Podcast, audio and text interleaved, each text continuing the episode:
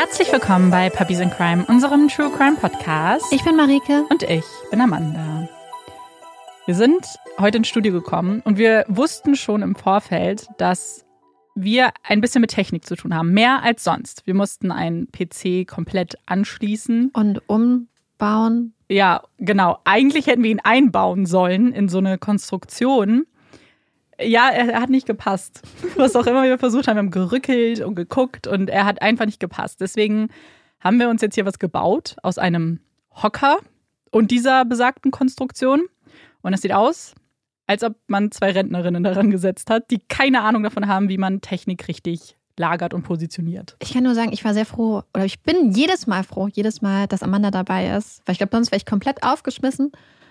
Aber so ging's. Und ähm, dann hatten wir noch ungefähr 20 andere Probleme, aber insgesamt am Schluss hat es funktioniert. Wir haben sogar ja. Zimtschnecken gebacken, Zimtschnecken verteilt an nette Leute, die uns geholfen haben. Genau, die eine ja. Person, die uns geholfen hat. Vor allem es klang jetzt so, als wir haben den Rest haben wir auch alleine gemacht. genau, und Marika hat heute den Fall für uns vorbereitet. Bin sehr gespannt, was du uns mitgebracht hast und freue mich zuzuhören.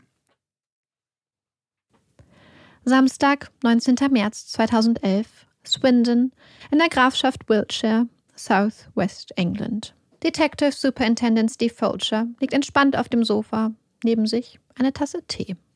Der Fernseher ist an. Ein Rugby-Spiel. England gegen Irland. Die Stimmung kocht. Natürlich. Denn Irland versucht England den A-Hintern. Ein Umstand, der eigentlich im Pub mit ein paar Bier und ein paar Freunden sehr viel besser zu verkraften ist als hier alleine zu Hause mit einer Tasse Tee. Doch Steve Fulcher hat Bereitschaftsdienst und Alkohol ist da natürlich keine Option. Das Haus ist ruhig, seine Töchter und seine Frau sind bei den Schwiegereltern. Nur Pippa, Steves geliebte Terrierhündin, leistet ihm Gesellschaft. Es ist 8.45 Uhr, als sich der Klingelton seines Nokia-Handys mit den Stimmen der Rugby-Kommentatoren und den Stadiongeräuschen aus den Fernsehlautsprechern mischt. Das kommt unerwartet. Steve hebt ab. Am anderen Ende der Leitung erklingt eine weibliche Stimme. D.S. Fulcher? Wie kann ich helfen? fragt Fulcher ins Handy. Er ahnt nicht, dass dieser Anruf der Beginn einer Achterbahnfahrt sein würde, dass er gerade ganz dicht am Abgrund steht. Die Stimme erklärt ihm, dass sie seine Hilfe bräuchten. Ein Vermisstenfall. Steve hört konzentriert zu und analysiert alle Details. Ich werde in Kürze da sein, er macht sich auf den Weg zum Revier. Ein Schritt in Richtung Abgrund. Einen Tag zuvor. Es ist Freitag, der 18. März, und Sean O'Callaghan ist bereit fürs Wochenende. Sie ist 22 Jahre alt, das meistens lächelnde Gesicht, mit den blitzenden graugrünen Augen, umrandet von dunkelbraunem, vollem Haar. Sie ist ein liebevoller Mensch, lacht gerne, lässt sich aber auch nicht die Butter vom Brot nehmen. Gemeinsam mit ein paar Freundinnen startet sie ins Wochenende.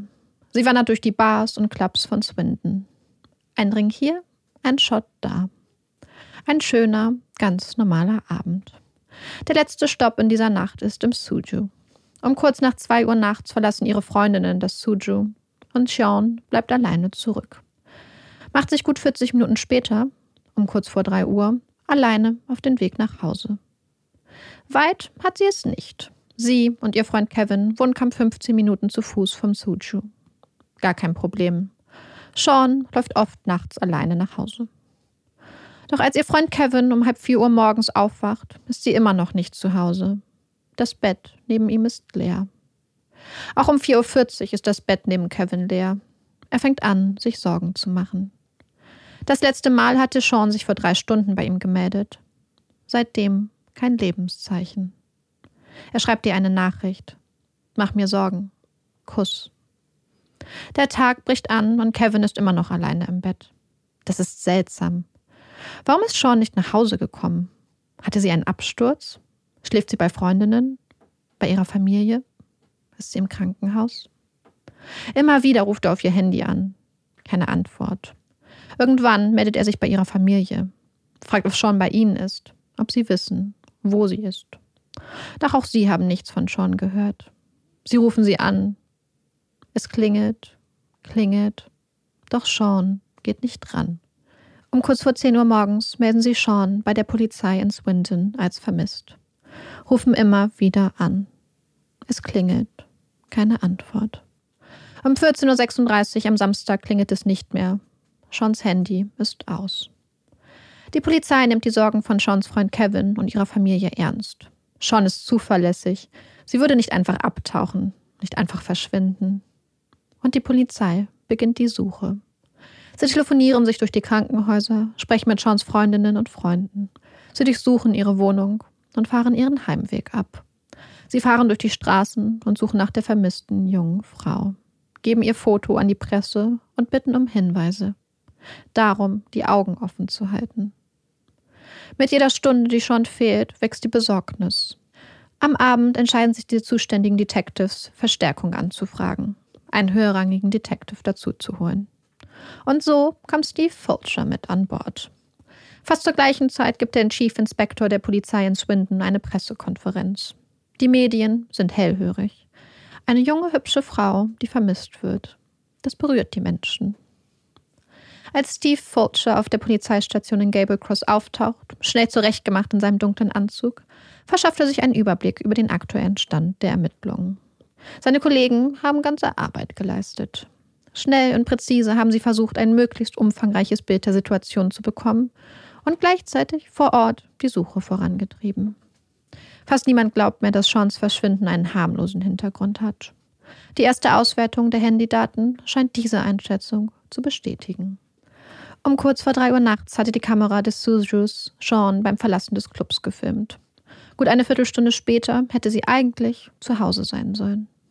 Doch gut eine halbe Stunde später pinkt ihr Handy mehr als 20 Kilometer entfernt an einem Handymast. Was machte Sean oder ihr Handy so spät da draußen im ländlichen Nirgendwo? Und vor allem, wie kam sie oder ihr Handy dort so schnell hin? Mit einem Auto. Diese Antwort liegt zwar auf der Hand, aber was für ein Auto? Und mit wem? Die Daten zeigen, dass Seans Handy, bis es schließlich am Samstagnachmittag ausging, die ganze Zeit in der Nähe des Funkmastes blieb. Es ist ein einsamer Funkmast, ganz alleine draußen im Savernake Forest. Weit weg von anderen Masten, was auch bedeutet, dass sich der Aufenthaltort ihres Handys nicht genauer bestimmen lässt. Seans Handy muss irgendwo im Radius von 10 Kilometern um den Funkmast gewesen sein.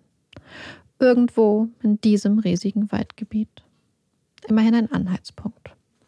Sofort werden Teams mit Spürhunden in den Wald geschickt und ein Helikopter mit Wärmebildkamera bestellt. Gleichzeitig verteilen Kolleginnen auf der Swindoner High Street Flyer mit Seans Foto an die Menschen, an die Pubbesucher und Clubgängerinnen und vor allem auch an die Cabbies, die Taxifahrer. Kann sich jemand an die junge Frau erinnern? Hat jemand sie vielleicht mitgenommen? Die Zeiger der Uhr ticken. Sie müssen sich beeilen.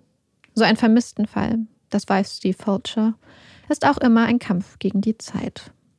Ein Kampf, bei dem jede Minute, jede Sekunde über Leben und Tod entscheiden kann. Draußen, viele Kilometer entfernt von Swindon, sind die Suchteams und Spürhunde unterwegs. Über ihren Köpfen, über den Wipfeln der Bäume rattern die Helikopterrotoren. Und dann zeigt die Kamera mitten im Wald, mitten in der Nacht, die Umrisse von zwei Menschen. Zu den Suchteams gehören sie nicht. Schnell suchen die Teams am Boden nach den Menschen und werden schließlich fündig. Sean ist nicht dabei, aber wegen ihr sind sie hier. Es sind Freunde von ihr. Sie wollen mithelfen, morgen beim ersten Tageslicht anfangen, nach ihr zu suchen und die Polizei unterstützen. Und sie werden nicht die einzigen bleiben. Seans Schicksal bewegt die Menschen, lässt die, sonst eher anonyme Stadt Swindon, zusammenwachsen und aktiv werden. Unzählige Menschen, Quellen sprechen von mehreren Tausenden, strömen bald in den Savernake Forest, kehren Sofas, Playstations und Büchern den Rücken, lassen Brunch-Verabredungen ausfallen, ziehen sich warm an und stapfen dann durch den kahlen Wald. Schnell entscheidet sich die Polizei, mit den Freiwilligen zusammenzuarbeiten und sie anzuleiten. Es ist ein riesiges Gebiet und die Zeit läuft ihnen davon. Sie können die Hilfe gut gebrauchen. Während draußen im Wald Blätter und Steine umgedreht werden, richten andere den Fokus auf Seans näheres Umfeld. Genauer gesagt auf Kevin, ihren Freund. Denn wenn eine Frau verschwindet, ist der Täter oft näher, als man denkt und näher, als es der Gesellschaft lieb ist. Die größte Gefahr für viele Frauen sind oft immer noch die Männer in ihrem Leben. Es war Kevin, der Sean am Freitagmorgen zur Arbeit brachte, der ihr besorgte Nachrichten schrieb, der am nächsten Tag ihre Familie informierte. Aber weiß er wirklich nicht, wo Sean ist? Obwohl ein Kollege bereits mit Kevin geredet hat, will Steve Fulcher sich ein eigenes Bild machen, einen Eindruck von dem jungen Mann gewinnen, alle Möglichkeiten in Betracht ziehen und, wenn möglich, ausschließen und helfen. Denn wenn alles ist, wie es scheint, dann ist da ein junger Mann, der von Ängsten und Sorgen zerfressen wird und der gerade um seine große Liebe bangt. Kevin und Sean sind seit zweieinhalb Jahren zusammen. Sie wohnen gemeinsam nicht weit von der Swindoner High Street. Kevin ist 25 Jahre alt, groß, mit hellen Haaren und von eher schmaler Statur. Sein blasses Gesicht blickt besorgt. Er wirkt angespannt und aufgeregt. Er erzählt von Sean, von ihrer Beziehung und von ihren Träumen. Sie wollen nach New York und sparen beide voller Vorfreude auf den Trip. Das Gespräch ist ernst, geht in die Tiefe. Fulcher bohrt und schätzt ein und kommt schließlich zu der gleichen Einschätzung wie sein Kollege vor ihm. Der junge Mann vor ihm hat ernsthafte Angst. Angst um Sean, Angst um seine Freundin und ihre gemeinsame Zukunft. Er ist sich sicher, Kevin hat nichts mit ihrem Verschwinden zu tun. Mit voller Kraft gehen die Ermittlungen und die Suche nach Sean voran. Das Team wächst, hat mittlerweile 140 Mitglieder, die die verschiedensten Spuren und Möglichkeiten verfolgen. Das Team fordert die Aufzeichnung der sogenannten ANPRs an. ANPRs, das sind Kameras, die an Straßen montiert sind und automatisch die Nummernschilder der vorbeifahrenden Autos erfassen. 14 Autos zeichnen die ANPRs zur entsprechenden Zeit auf. Das bedeutet 14 Verdächtige, die aufgesucht und, wenn möglich, ausgeschlossen werden. Zudem fordert das Team die Kameraaufzeichnung aller Läden, Banken und Restaurants der High Street an, die Teile von Seans Heimweg aufgezeichnet haben können. Nach und nach geht das Team nun die Kameraaufzeichnung der High Street durch und versucht Seans Bewegung zu rekonstruieren. Auf einer Aufzeichnung sieht man Sean von hinten die Straße entlanglaufen, als auf einmal helles Licht die Kamera blendet und Seans Umrisse verschluckt. Es sind die Warnleuchten eines Autos. Es hält neben Sean. Wartet und fährt nach einigen Momenten weiter die Straße entlang, auf die Kamera zu. Das ist es, oder? Ist Sean in dieses Auto eingestiegen oder wurde sie hineingezerrt? Oder ist sie einfach weitergelaufen, verdeckt vom grellen Licht? Auswertungen von weiteren Kameras zeigen, dass dies tatsächlich die letzten Aufnahmen von Sean sind. Sie ist nicht weiter nach Hause gelaufen. Sie ist wie vom Erdboden verschluckt. Das muss es sein. Sie haben den Moment, den entscheidenden Moment. Doch ob bewusst oder unbewusst, wer auch immer den Wagen gefahren ist, war klug. Denn durch das grelle, blendende Licht des Autos ist weder das Nummernschild noch das Automodell erkennbar. Wer hat schon mitgenommen? Und wo ging die Fahrt hin? Neue, genauere Auswertungen der Handy- und Funkmastdaten sollen den Suchradius und den Standort von Seans Handy weiter eingrenzen. Doch das Ergebnis stellt die Mittler vor ein Problem. Denn Seans Handy scheint an einem hochgelegenen Ort gewesen zu sein. So hoch, dass der angepinkte Funkmast vielleicht doch weniger aussagekräftig war als angedacht. Haben Sie die ganze Zeit am falschen Ort gesucht? Haben Sie Ihre Zeit verschwendet? Die Suche geht weiter. Während das Suchgebiet sich mit den neuesten Erkenntnissen signifikant vergrößert hat, bringt die Suche nach dem mysteriösen Wagen Erfolge. Polizeiexperten haben das Modell identifiziert. Die Polizei sucht nun nach einem Toyota Avensis. Ein erster, echter Erfolg. Und dann hat einer der Detectives eine Idee. Denn die Kameras zur automatischen Nummernschilderfassung sind nicht immer nur fest installiert, sondern manchmal auch an Polizeiwagen. Mobile Nummernschilderfassung. Was, wenn da zufällig ein Streifenwagen mit ANPR unterwegs war? Und was, wenn dieser Streifenwagen zufällig das Nummernschild eines Toyota Avensis erfasst hätte? Steve Fulcher lauscht den Ausführungen seines Kollegen. Ja, das, das wäre in der Tat perfekt. Dann blickt er in das aufgeregte Gesicht des Mannes. Er strahlt. Dieser Mann hat nicht nur eine Idee, sondern auch schon ein Ergebnis. Es gab einen Streifenwagen mit ANPR und er ist an einem dunklen Toyota vorbeigefahren. Sie haben ein Bild, ein Nummernschild Und sie haben einen Namen. Manchmal geht alles ganz schnell. Christopher John Halliwell. Er kommt aus Swindon, ist Ende 40, Taxifahrer. Vorstrafen? Einige. Sogar eine Haftstrafe ist dabei. Jedoch scheint Halliwell seine kriminellen Machenschaften hinter sich gelassen zu haben, hat sich seit mehr als 20 Jahren nichts mehr zu Schulden kommen lassen. Oder man ist ihm auch einfach nur nicht auf die Spur gekommen. Halliwell hat Kinder aus einer ersten Ehe und lebt jetzt mit seiner Partnerin und ihren Kindern in einem Haus in Swindon. Sie haben weder sein Foto noch seine DNA. Das könnte er sein. Der Mann, der weiß, wo Sean ist. Vielleicht hätte er sie gefangen. Vielleicht hat er sie getötet. Sie müssen es rausfinden. Aber wie? Einfach an seine Tür zu klopfen und nach Sean zu fragen, erscheint Steve Fulcher nicht wirklich zielführend. Nein, er ordnet stattdessen Halliways Überwachung an. Sie werden ihn beobachten, sich an seine Fersen heften und hoffen, dass er sie zu Sean führt. Er schickt ein Team zur Überwachung los und um einen GPS-Tracker an Halliways Auto anzubringen. Doch der Plan scheitert. Es ergibt sich keine Möglichkeit, den Tracker im Wagen anzubringen. Nicht ohne Gefahr zu laufen, die Alarmanlage auszulösen oder beobachtet zu werden. Es bleibt nur eine Möglichkeit. Beschattung auf die ganz aufwendige Art und Weise. Zwölf Beschattungsteams werden auf Halliwell angesetzt. Sie sind speziell ausgebildet, beherrschen die Kunst der unauffälligen Überwachung und Verfolgung perfekt. Sie hängen sich an ihn, umkreisen ihn und wechseln die Position, lassen ihn nicht aus den Augen und berichten minutiös von Halliwells Bewegung.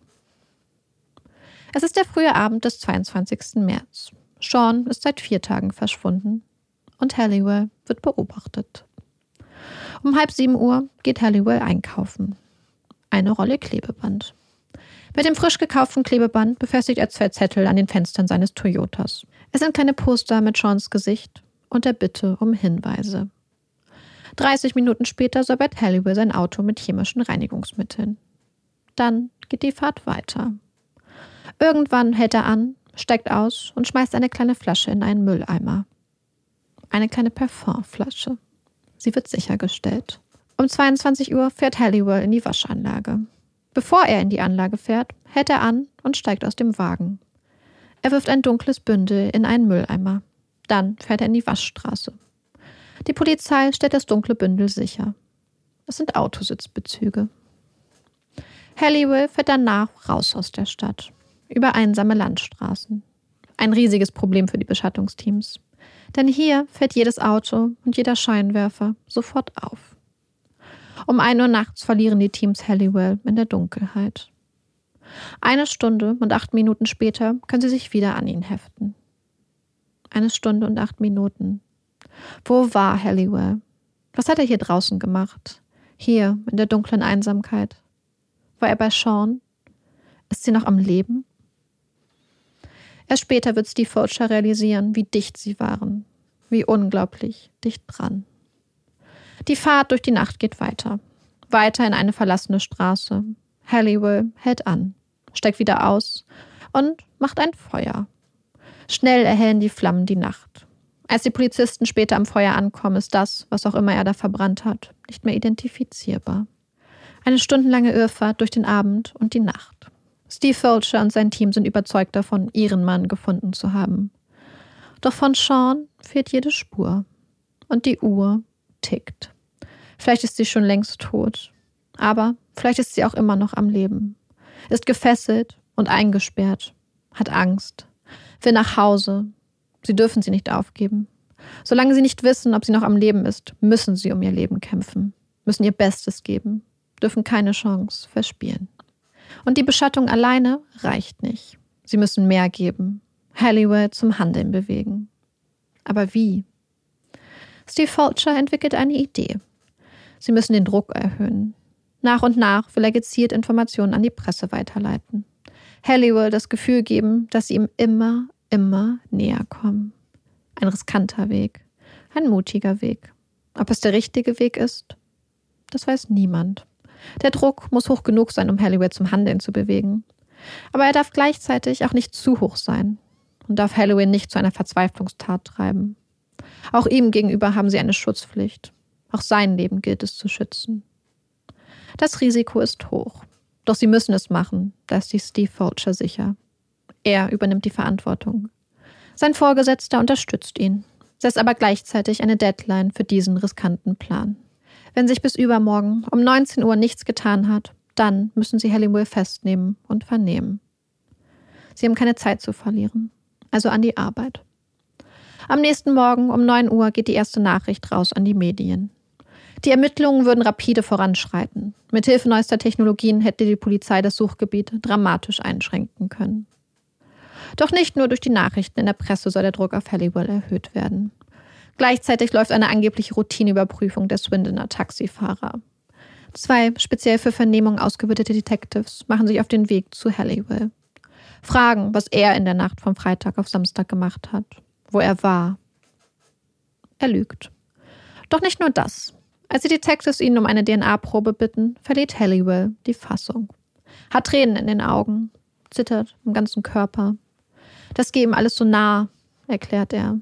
Die ganze Geschichte mit Sean. Um 16.30 Uhr geht die zweite Nachricht raus an die Presse. Die freiwilligen Suchenden, die die Polizei bei ihrer Arbeit im Savernake Forest unterstützt hätten, werden gebeten, sich zurückzuziehen. Nun würden professionelle Suchteams übernehmen. Steve Fulcher hofft, dass der Abzug der tausenden Freiwilligen aus dem Wald Halliwell den Weg zu Sean freimachen wird. Um 17 Uhr wird Halliwell offiziell als Verdächtiger benannt. Gleichzeitig geht eine Warnung an die Beschattungsteams raus. Halliwells Gesundheit und sein Leben gehören nun zu ihren oberen Prioritäten. Der Druck wird immer höher. Doch Halliwell bewegt sich nicht. Er ist zu Hause, seine Partnerin unterwegs. Das Haus ist ruhig, still, dunkel. Den ganzen Abend, die ganze Nacht keine Bewegung, kein Licht, nichts. Die Anspannung wächst. Was macht er? Wo ist Sean? Die Uhr tickt und das Haus bleibt dunkel. Lebt Sean noch? Lebt Halliwell noch? Der nächste Morgen bricht an. Es ist Donnerstag. Sean ist seit sechs Tagen verschwunden. Bewegung im Hause Halliwell. Halliwell verlässt das Haus und steigt in sein Taxi. Um 10 Uhr geht die letzte Nachricht raus an die Medien. Der letzte Versuch. Die Polizei bittet die Öffentlichkeit um Hinweise zu einem dunkelgrünen Toyota Avensis in Verbindung mit dem Verschwinden von Sean O'Callaghan. Minuten später hält Halliwell bei einer Drogeriekette. Um 10.08 Uhr geht er in den Laden. Um 10.11 Uhr kommt er aus dem Laden, entsorgt Verpackungsmaterial in einem Mülleimer. 15 Minuten später halten die Ermittler den Kassenbon seines Einkaufs in den Händen und sind sofort alarmiert. Er hat eine große Menge Medikamente gekauft. Sie schätzen Halliwell als akut suizidgefährdet ein. Zwei Minuten später erfolgt die Anweisung, Halliwell in Gewahrsam zu nehmen.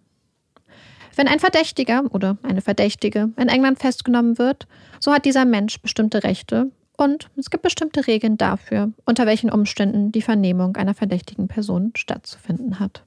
Zu den Rechten der Verdächtigen gehört zum Beispiel das Recht auf Rechtsbeistand und das Recht zu schweigen. Die Vernehmung soll auf einer Polizeistation oder einem anderen entsprechend geeigneten Ort stattfinden. Eine Ausnahme von diesen Rechten und Bedingungen sieht Section 11.1 des Code C des Police and Criminal Evidence Acts, PACE, vor. So kann unter bestimmten Umständen von diesen Voraussetzungen abgesehen werden. Zum Beispiel, wenn Beweismittel in Gefahr sind oder Gefahr für Leben oder Gesundheit einer Person bestehen. Section 11.1 erlaubt dann ein sogenanntes Urgent Interview, ein dringendes Interview.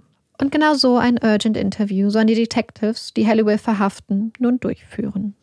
Ihn an Ort und Stelle zu Sean und ihrem Aufenthaltsort befragen. Wenn sie noch lebt, dann zählt jede Sekunde. Die Stimmung auf dem Revier ist angespannt. Wird er den Mund aufmachen? Ist Sean noch am Leben? Wird er sie zu ihr führen? Oder wird er, wie befürchtet, einfach zumachen und sich weigern zu kooperieren? Was sollen sie dann tun? Einfach wieder laufen lassen können sie ihn nicht. Zu groß das Risiko, dass er Suizid begeht. Das dürfen sie nicht zulassen. Sie müssen schließlich auch sein Leben schützen. Während das Urgent Interview läuft, wird auf dem Revier heiß diskutiert. Steve Fulcher hat einen neuen Plan. Ein Plan, der einigen seiner Kollegen so gar nicht gefällt. Sollte sich Halliwell weigern zu reden, dann will er ein zweites Urgent Interview durchführen. Er persönlich. Er will versuchen, Halliwell zu überreden. Irgendwie muss er doch zu knacken sein. Doch der Plan ist nicht nur riskant, sondern, widerspricht in den Augen einiger Kollegen, auch eindeutig den von den Pace-Richtlinien erlaubten Ausnahmen. Nach dem ersten dringenden Interview ein zweites durchzuführen, das ist nicht richtig. Das widerspricht doch Sinn und Zweck der Regelung, oder? Doch Steve Fulcher ist sich sicher. Er muss persönlich mit Halliwell reden und sieht sein Vorgehen nicht im Widerspruch zum geltenden Recht. Es sind in seinen Augen nur Richtlinien und sie sind abzuwägen mit höherrangigem Recht. Er muss versuchen, Seans Leben zu retten. Unterdessen läuft das Urgent Interview mit Halliwell. Er sitzt auf der Rückbank eines Polizeiwagens auf einem Supermarktparkplatz. Der Detective fragt, wo Sean ist, ob er ihnen helfen wird, Sean zu finden, ob sie in Sicherheit ist, ob er ihnen helfen wird. Ich weiß es nicht, ich weiß es nicht. No comment, no comment. Als die Fulcher den Anruf erhält, als er erfährt, dass Halliwell nicht redet und dass seine Kollegen mit Halliwell schon auf dem Weg aufs Revier sind, befiehlt er ihnen anzuhalten. Sie sollen warten. Er überlegt. Hin und her, hin und her. Was soll er tun? Er ruft seine Kollegen zurück. Er wird mit Halliwell reden. Bringt ihn nach Barbary Castle. Seit die Handy-Datenauswertung ergeben hat, dass Seans Handy sich wohl an einem höher gelegenen Ort befunden hat, hatte Steve Fulcher so ein Gefühl gehabt. Und das Gefühl sagte ihm Barbary Castle. Barbary Castle ist kein altes verlassenes Gemäuer, sondern eine keltische Wallburg, die vor mehr als über 2500 Jahren in der Eisenzeit errichtet wurde. Heute gleicht die Burg eher einem interessant geformten Hügel und bietet Aussicht über die weiten Felder und Wälder der Umgebung. Also los. Schnell fährt der silberne Auto mit Steve Fulcher, seiner Kollegin Debs und seinem Kollegen Gary raus aus Swindon, verlässt die Stadt, raus in die Natur, ab nach Süden. Als sie in Barbary Castle ankommen, sind sie nicht alleine. Die Suche nach Sean läuft noch immer auf Hochtouren. Ein Helikopter kreist über der Gegend. Am Boden sind Suchmannschaften unterwegs. Steve Fulcher wendet sich an Debs, bittet sie, alles aufzuschreiben, was gleich passieren wird, Wort für Wort Protokoll zu führen. Dann steigen sie aus. Da ist er, Chris Halliwell. Da sitzt der Mann, den Steve Fulcher nur von Fotos kennt, sitzt auf der Rückbank eines Polizeiautos. Blickt ganz ruhig, ganz gelassen. Das Zittern, die Tränen des DNA-Tests sind Schnee von gestern. Ist er der Schlüssel? Hat er Sean entführt? Oder ist er ein einfacher, unschuldiger Familienvater, der sich in den letzten 25 Jahren zu einem rechtschaffenen und beliebten Mann entwickelt hat? Hallo Chris. Fulcher stellt sich vor, bittet Halliwell auszusteigen und ihn zu begleiten. Halliwell steigt aus dem Wagen, steht jetzt neben Fulcher. Debs steht ein paar Schritte entfernt, den Stift und ihren Schreibblock dabei. Dicht genug, um alles zu hören, aber sicher hinter Fulcher.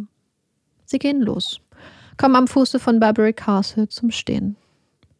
Wirst du mir sagen, wo Sean ist? Ich weiß nichts.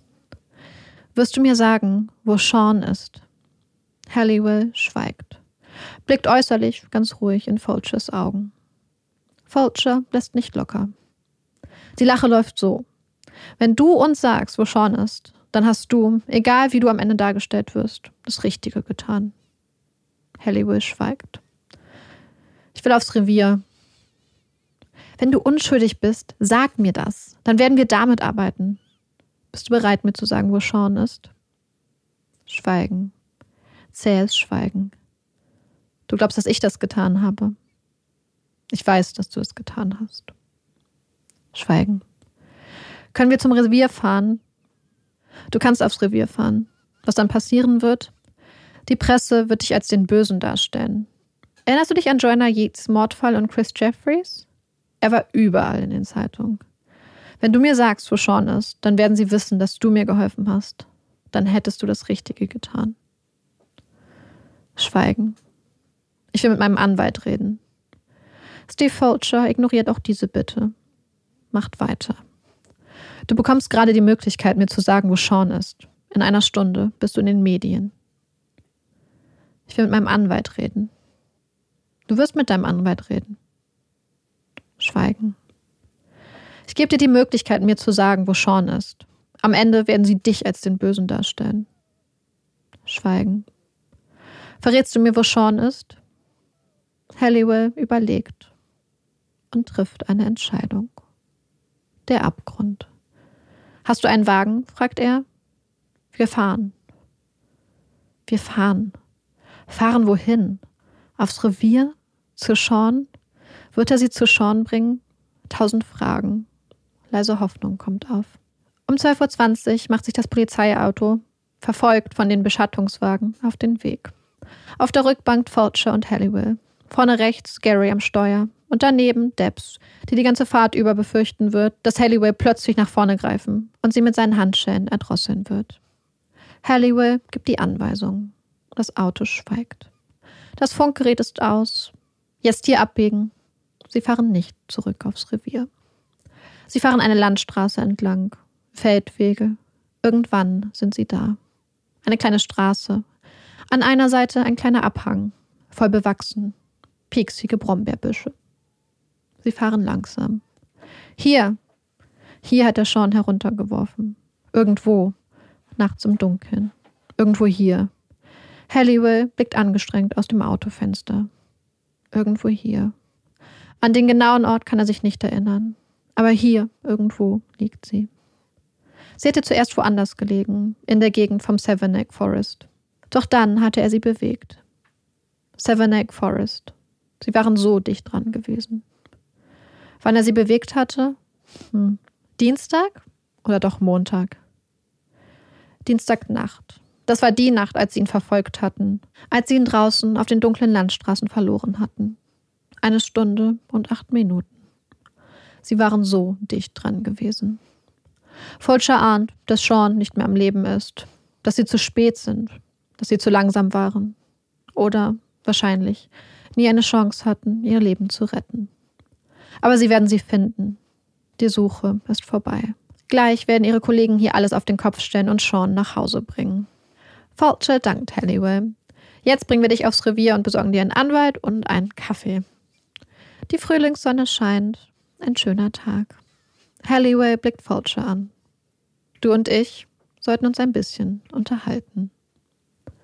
Der Abgrund. Sie fahren die Feldwege entlang. Fulcher überlegt. Soll er der Aufforderung nachkommen? Sich ein bisschen unterhalten? Hier oder auf dem Revier? Was will Halliwell? Worüber will er mit Fulcher reden? Hier entlang. Sie fahren nicht zurück aufs Revier. Sie halten in der Nähe des berühmten großen Kreidepferdes, das Menschen hier viele Generationen zuvor in den Hügel geschart hatten. Es ist das Wahrzeichen der Gegend. Sie steigen aus dem Auto, raus in die Frühlingsluft und gehen ein bisschen. Was willst du mir sagen? Ich bin ein krankes Arschloch. Es ist zu spät, Hilfe zu holen. Dafür sei es wohl zu weit gegangen, antwortet Fulcher. Und dann spricht Hallie über die fünf Worte, die die beiden Männer für immer miteinander verbinden werden. Do you want another one? Willst du noch eine? Noch eine. Der Abgrund tut sich auf. Sicher, dass du mir das erzählen möchtest? fragt Fulcher. Weiß, dass der Hallie jetzt eigentlich belehren müsste, ihn zur Polizeistation bringen müsste. Eigentlich die Richtlinien. Halliwell bejaht seine Frage. Also reden sie.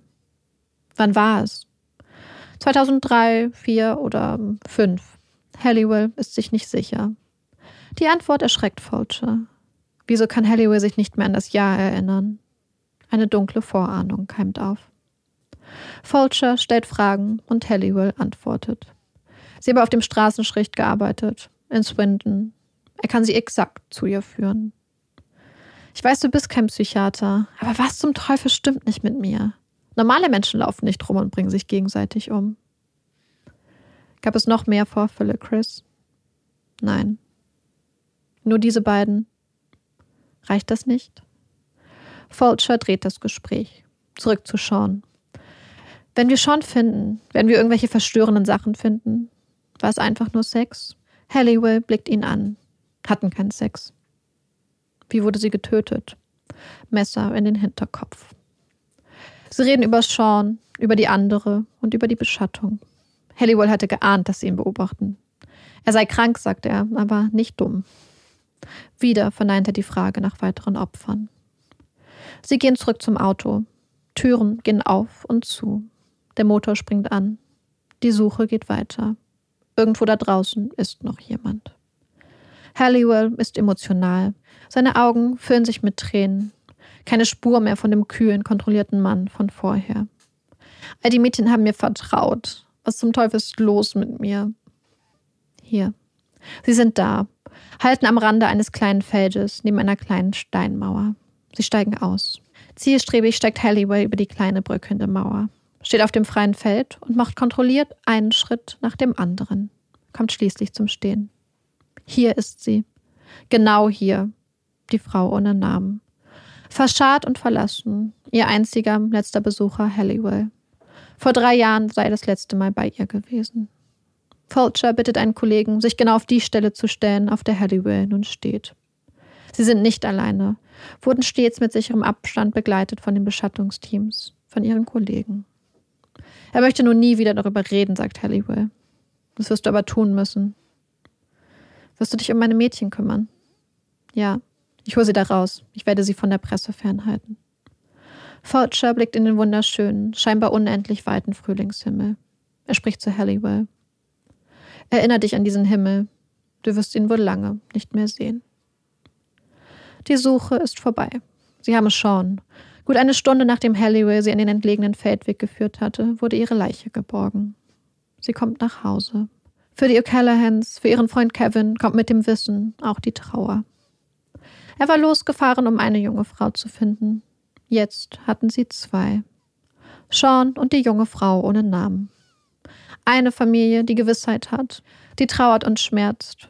Und irgendwo da draußen eine andere Familie, die noch nicht ahnt, was da auf sie zukommen wird. Auf der Polizeistation wird Stephen Fulcher beglückwünscht, gefeiert. Lob, Hände schütteln, seine Vorgesetzten gratulieren ihm. Ein stolzer Tag für die Polizei in Swindon. Ein Erfolg. Geschafft. Der Wettlauf gegen die Zeit, der Kampf und Seans Leben. Vorbei. Sie hatten nie eine Chance gehabt. Aber sie haben sie gefunden. Einatmen, ausatmen. Du hast es geschafft. Endlich wieder schlafen. Ein bisschen Ruhe. Doch dann stimmt plötzlich ein Kollege ins Zimmer. Halliwell weigert sich zu kooperieren, die Aufzeichnung ihres Gesprächs zu unterschreiben. No comment. Mehr sagt er nicht. No comment. Sie haben ein Problem. Sie hatten auf ihn gehofft. Gehofft, dass er weiter kooperiert, weiter mit ihnen redet, ihnen helfen würde, die Identität der zweiten jungen Frau festzustellen. Ein Geständnis, ein schneller Prozess, ein schnelles Ende. Frieden. Doch an Halliwells Seite ist nun sein Anwalt und Halliwell schweigt. Nicht nur das, auch Fulchers Team wird drastisch verkleinert. Jetzt, wo keine Lebensgefahr mehr besteht. Jetzt, wo er trotzdem jede Hilfe gebrauchen könnte. Trotz der neuen Widrigkeiten schreiten die Ermittlungen rasant voran. Man findet DNA von Fulcher an Seans Leiche, findet Spuren ihres Blutes an den Sitzbezügen, die Fulcher Tage zuvor an der Autowaschanlage entsorgt hatte. Halliwells Angaben zu den Todesumständen stimmen. Sean hat zwei Stichwunden im Kopf. Doch darüber hinaus weist ihre Leiche auch starke Verletzungen auf, die auf Tritte oder Schläge hindeuten. Ihr Körper zeigt zudem eine Bissspur. Die andere junge Frau ist immer noch nicht identifiziert. Man schätzt ihr Alter auf 20 bis 30 Jahre ein. Doch ohne Jahr, ohne Namen gestaltet sich die Suche als schwierig. Und noch ein weiterer Umstand erschwert die Ermittlungen. Kopf, Hände und Füße der Leiche fehlen. Der bewusste Versuch, die Leiche zu anonymisieren, ihre Identität zu verschleiern. In Halliwells Haus finden sie ein Buch über Forensik. Es scheint oft und ausgiebig gelesen worden zu sein. Während Fulchers Team alles daran setzt, Beweise im Fall Sean zusammenzusammeln und die junge Frau ohne Namen zu identifizieren, sitzen überall im Land ängstliche Mütter, Väter, Schwestern, Brüder, Partner und Freundinnen. Spielen die Möglichkeiten in ihrem Kopf durch. Das Telefon der Polizei klingelt ohne Unterlass. Viele hunderte Namen vermisster und verschwundener Frauen klingen durch die Leitung. Ist auch Ihr Name dabei? Nein. Es ist DNA aus dem Knochenmark der unbekannten jungen Frau, die schließlich den Durchbruch bringt. Es gibt eine Übereinstimmung mit der Polizeidatenbank. Sie haben einen Namen. Becky Gordon Edwards. Mehrmals festgenommen und verurteilt. Sie hatte als Sexarbeiterin in Swindon gearbeitet. Der letzte Eintrag in der Polizeidatenbank stammt von Mitte Dezember 2003. Da war sie 20 Jahre alt. Niemand hat sie als vermisst gemeldet die Polizei hat nie nach ihr gesucht. Hatte man sie vergessen? Hat sie niemand vermisst? Doch. Auch Becky wurde vermisst, wurde gesucht. Doch Beckys Geschichte spielt am Rande der Gesellschaft. Da, wo es oft dunkel und unbequem ist. Da, wo viele Menschen nicht genauer hinschauen wollen. Die Suche nach Beckys Geschichte bringt Steve Fulcher in eine wohnhabende Wohlgegend von Swindon. Große Einfamilienhäuser, gepflegte Gärten, Tore und Kiesauffahrten. Die Frau, die ihm die Tür öffnet, ist elegant, gut gekleidet, schick zurechtgemacht. Sie sieht ihn. Den Mann, der die letzten Wochen immer wieder im Fernsehen war, der unter den Augen der Presse zuerst nach Sean suchte und der sie fand und der dann noch eine andere junge Frau fand. Dieser Mann steht nun vor ihrer Tür. Sie beginnt zu weinen. Karen Edwards spricht liebevoll über ihre Tochter, berichtet von Beckys Kindheit. Eine glückliche Kindheit, voller Liebe. Doch Becky war nicht nur freundlich und ging mit Neugier durch die Welt, war voller Hunger auf das Leben. Becky war geistig, auch sehr viel jünger als ihre Mitschülerinnen und Mitschüler, war leicht beeinflussbar, kaum fähig, Konsequenzen abzuschätzen. Noch in der Schule fängt sie an, Drogen zu konsumieren und kommt schließlich bei Heroin an. Immer wieder versuchen Karen und ihr Mann Becky zu helfen, suchen Hilfe, schicken sie zu Entziehungskuren. Immer wieder. Versuchen sie ihren Freunden zu entreißen. Doch die Sucht ist stärker. Becky fängt an, ihren Körper zu verkaufen, um das Heroin zu finanzieren. Steht immer wieder vor Gericht. Es ist Dezember 2002, als Karen Becky vom Gericht abholt. Becky soll eigentlich bei ihrer Mutter bleiben. Doch Becky kann nicht. Sie bittet Karen, sie bei ihren Freunden abzusetzen. Nur ganz kurz. Karen kommt der Bitte ihrer Tochter nach. Doch es wird kein kurzer Besuch sein. Becky will bleiben. Ihre Mutter versucht sie zu überreden. Sie muss mitkommen. Sie fleht. Doch ihre Tochter ist fest entschlossen. Ich liebe dich so sehr, Mom. Ich kann dir das nicht weiter antun. Ich komme nach Hause, wenn ich clean bin.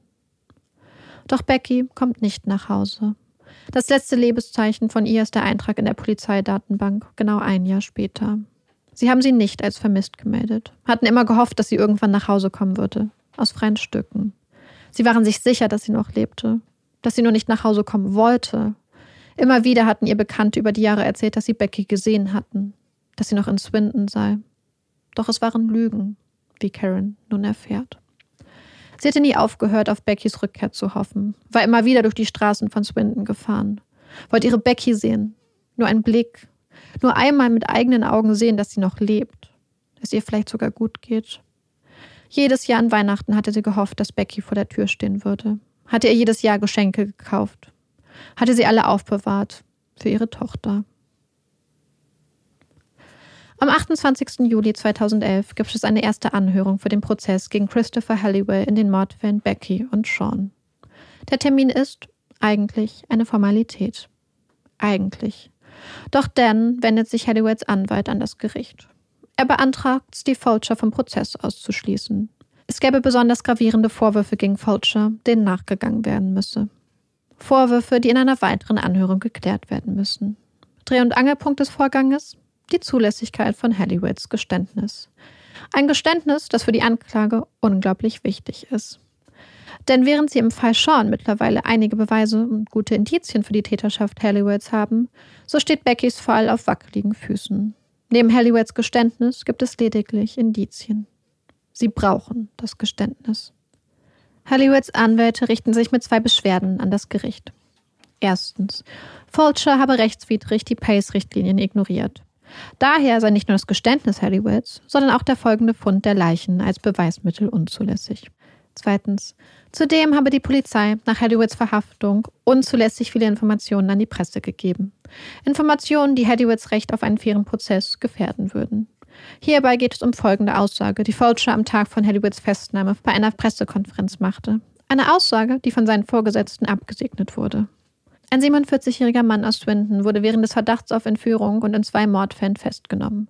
Ich wurde zu zwei Leichen geführt. Keine von beiden wurde bis jetzt identifiziert. Bei einer der Leichen scheint es sich um Sean O'Callaghan zu handeln. Am 31. Januar 2012 beginnt die Anhörung vor dem Crown Court in Bristol. Es geht um den Vorwurf des Richtlinienverstoßes. Stundenlang wird die Fulcher von Hollywoods Verteidiger befragt. Es geht um das Wie, um das Warum, um das Recht von Verdächtigen, von Opfern und um die Richtlinien. Die Stimmung ist aufgeheizt. Trotzdem betont Hollywoods Anwalt, es geht hier nur um die Zulässigkeit von Beweismitteln. Sie stellen keine Forderungen nach dienstrechtlichen Konsequenzen. Schließlich liegt die Entscheidung in den Händen der Richterin. Und sie stimmt Halliwells Team zu. Fulcher hätte Halliwell belehren müssen, hätte ihn nicht wiederholt nach Sean fragen dürfen, hätte sich nicht von ihm zur Leiche führen lassen dürfen, sondern hätte die Vernehmung auf dem Polizeirevier durchführen lassen müssen.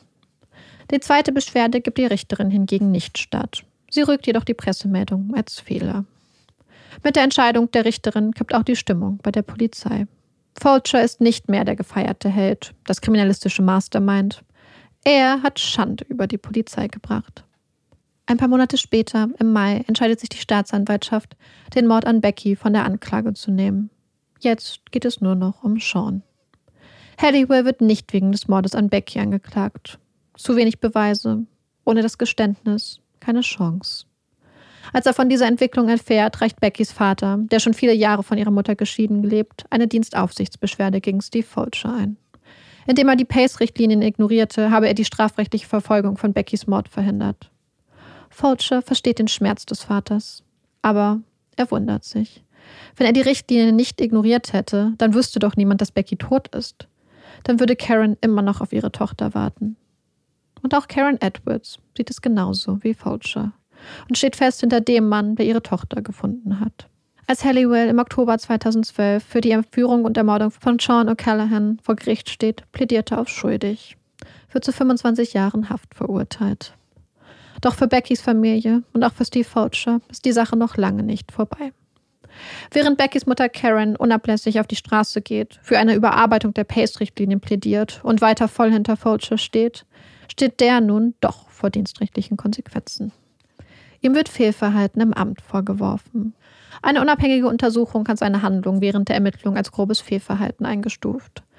Der Bericht beschreibt ihn als unehrlich und spricht von mangelnder Integrität. Gleichzeitig erfährt Fulcher, dass seine Vorgesetzten ihn für eben diese Leitung der Ermittlung gleich zweimal für The Queen's Police Medal vorgeschlagen haben. Steve Fulcher muss vor ein Komitee treten. Auch sie stufen sein Verhalten als grobes Fehlverhalten ein. Betonen, dass sie ein Zeichen setzen wollen. Die Pace-Richtlinien seien nicht zu ignorieren. Sie erteilen ihm zwei Warnungen. Jedoch kündigen sie ihm nicht. Ein Widerspruch. Kurze Zeit später kündigt Steve Fulcher seinen Job bei der Polizei in Wiltshire. Eine Erleichterung für ihn. Er findet schließlich nach verzweifelter Suche einen Job als Sicherheitsberater im Ausland. Ein paar Jahre später wagt die Polizei neue Ermittlungen im Fall Becky. Mit Erfolg. Sie finden Halliwells Trophäensammlung. Über 60 Kleidungsstücke. Auch eine Jacke von Becky ist dabei. Sie finden Zeugen, die berichten, wie Becky zu Halliwell ins Auto stieg, dass sie danach verschwunden war. Man findet Erde an einem Spaten von Halliwell, Erde, die zu dem Feld passt, in dem er Becky verscharrt hatte. Immer mehr kleine Beweise und Indizien kommen zusammen. Im Sommer 2016 ist es schließlich soweit. Die Staatsanwaltschaft ist bereit. Sie werden Anklage im Mordfall Becky Gordon Edwards erheben. Und auf ein Beweismittel wollen sie nicht verzichten. Auf Steve Fulchers Aussage, auf das Geständnis, auf den Fund der Leichen. Ob er ihnen helfen würde? Natürlich. Auch wenn er nicht mehr gut auf die Polizei in Wiltshire zu sprechen ist. Er schuldet es Becky, ihrer Mutter, ihrer Familie. Er steigt in ein Flugzeug, fliegt von Somalia nach England. Und seine Aussage wird dieses Mal zugelassen. Im Juli 2016 beginnt der Prozess. Dieses Mal hat Halliwell keinen Rechtsbeistand. Er verteidigt sich selbst. Befragt in dieser Rolle auch Steve Fulcher. Eine Befragung, die er mit den Worten beendet: es war mir eine Freude, deine Karriere zu ruinieren, du korruptes Arschloch. Nach zwei Monaten Prozess und zwei Stunden Beratung befindet die Jury Christopher Halliwell des Mordes an Becky für schuldig. Er wird zu lebenslanger Haft verurteilt. Halliwell wird das Gefängnis nie mehr verlassen. Wow, ein aufwühlender Fall, den du uns da mitgebracht hast. Viele Gedanken, ja, ich, ähm, ich muss mich kurz entschuldigen, mein Stuhl quietscht ein bisschen. Ich hoffe, das hat man beim Fall nicht so doll gemerkt.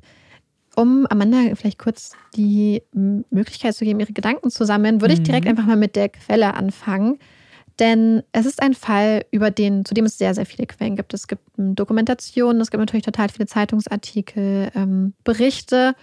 meine Hauptquelle war das Buch Catching a Serial Killer von Stephen Fulcher. Das hat er selbst geschrieben. Mhm. Er hat ja später seinen Job verloren, beziehungsweise hat gekündigt und hat dann zusammen mit ähm, ursprünglich mit seiner Kollegin dieses Buch geschrieben, beziehungsweise sie haben sich damals quasi alles einfach erstmal aufgeschrieben. Er hat es dann später mit einer Autorin zusammengeschrieben. Das Buch ist natürlich auf Stephen Fulchers Perspektive geschrieben, was natürlich immer so eine gewisse mhm. ja, ähm, Färbung dann wahrscheinlich der ganzen Ereignisse mitbringt. Aber ich glaube, das Gute bei diesem Fall ist einfach, dass diese ganzen Sachen, die er beschreibt, natürlich alle sehr, sehr gut protokolliert sind. Also das Gespräch ist wortwörtlich quasi aufgeschrieben worden damals und auch das ganze Vorgehen. Also er schildert natürlich die ganze Zeit noch ganz stark seine Gedanken und so und ganz viele auch so interner und so. Aber ähm, das brauchen wir halt vielleicht für eine Einschätzung, aber die braucht man immer Gott sei Dank für das mhm. Fallschreiben nicht so wirklich. Deswegen war das eigentlich eine ganz gute Quelle. Es gibt auch, glaube ich, auch noch ein anderes Buch dazu. Auf jeden Fall ähm, interessant geschriebenes Buch, kann man sich durchaus. Hm? Interessant klingt immer so nicht positiv, nicht negativ. Nee, so also ich meine wirklich interessant, okay. weil man merkt, also es ist ja ein sehr, also ich fand es, habe es als sehr spannenden Fall empfunden. Mhm. Aber man merkt auch, wie, und er hat ja mit einer Autorin zusammengeschrieben, wie sie ähm, bestimmte Stilmittel aus Krimis mhm. verwenden, einfach in der Art, wie sie die Informationen preisgeben, was so am Kapitelende gesagt wird, so ein bisschen Cliffhanger-mäßig. Was natürlich einfach der Verlauf war, aber ich meine einfach so, wie es dann stilistisch aufgearbeitet wird. Aber hat mir gut gefallen. Was ich ganz interessant fand, ist, als ich das Buch angefangen habe, später hat sich so ein bisschen gelegt, dachte ich ein paar Mal so, wer drückt sich denn so aus? Weil einfach manchmal so mhm. Wörter benutzt werden, die man jetzt würde ich behaupten, normalerweise so sehr selten liest. Und dann dachte ich so, das ist eine interessante Ausdrucksart. Und dann habe ich mir Interviews mit Steve Fulcher angeguckt.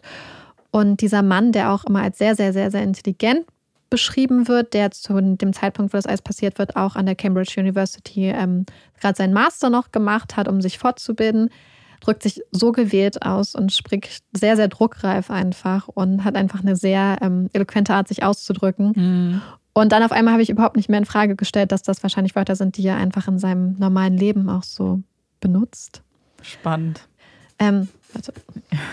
Marika hat äh, Sachen markiert in dem Buch, das hat sie mir vorhin schon gezeigt. Also ich habe natürlich das ganze Buch markiert, aber ich habe mir so ein paar, ähm, nicht aufschreien, Seiten ähm, zusammengefaltet, wo ich noch ganz interessante Sachen hatte.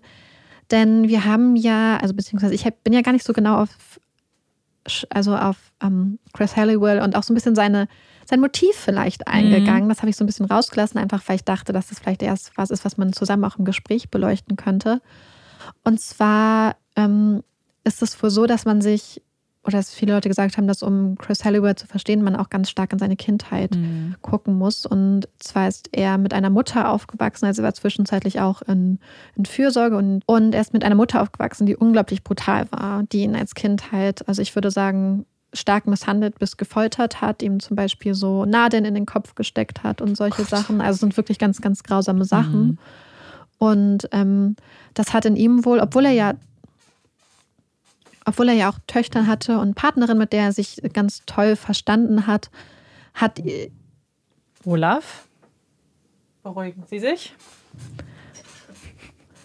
Und diese frühe Geschichte hat in ihm wohl so einen ganz krassen Frauenhass irgendwie mhm. ausgelöst. Also zum Beispiel, wenn er angeblich ein Foto von seiner Mutter gesehen hat, hat ihn das emotional komplett aus der Bahn geworfen und ihn ja dann für den Moment zu so einem ganz emotionalen Wrack gemacht. Damit kam er gar nicht klar. Und was viele Leute, die ihn kannten und auch seine Mutter kannten, gesagt haben, ist, dass Sean seiner Mutter unglaublich ähnlich sah. Mhm. Was vielleicht auch eine Erklärung dafür ist, dass ihr Körper ja massive Tritt- bzw. Schlagspuren irgendwie und Verletzungen aufgewiesen hat. Und da habe ich überlegt, ob, oder beziehungsweise wurde dann überlegt, ob er da quasi dann auch so seinen Frust abgelassen mhm. hat. Grundsätzlich hat er wohl ganz massiv viel Pornografie konsumiert. Mhm. Ähm, wo Vergewaltigungsfantasien dargestellt wurden, wo es massive Gewalt gegen Frauen gibt, aber auch gegen Kinder, gegen Tiere, Gott. hat sich da ähm, ganz viel in die Richtung konsumiert, war total an Bondage, also an Fesselspielen interessiert. Mhm.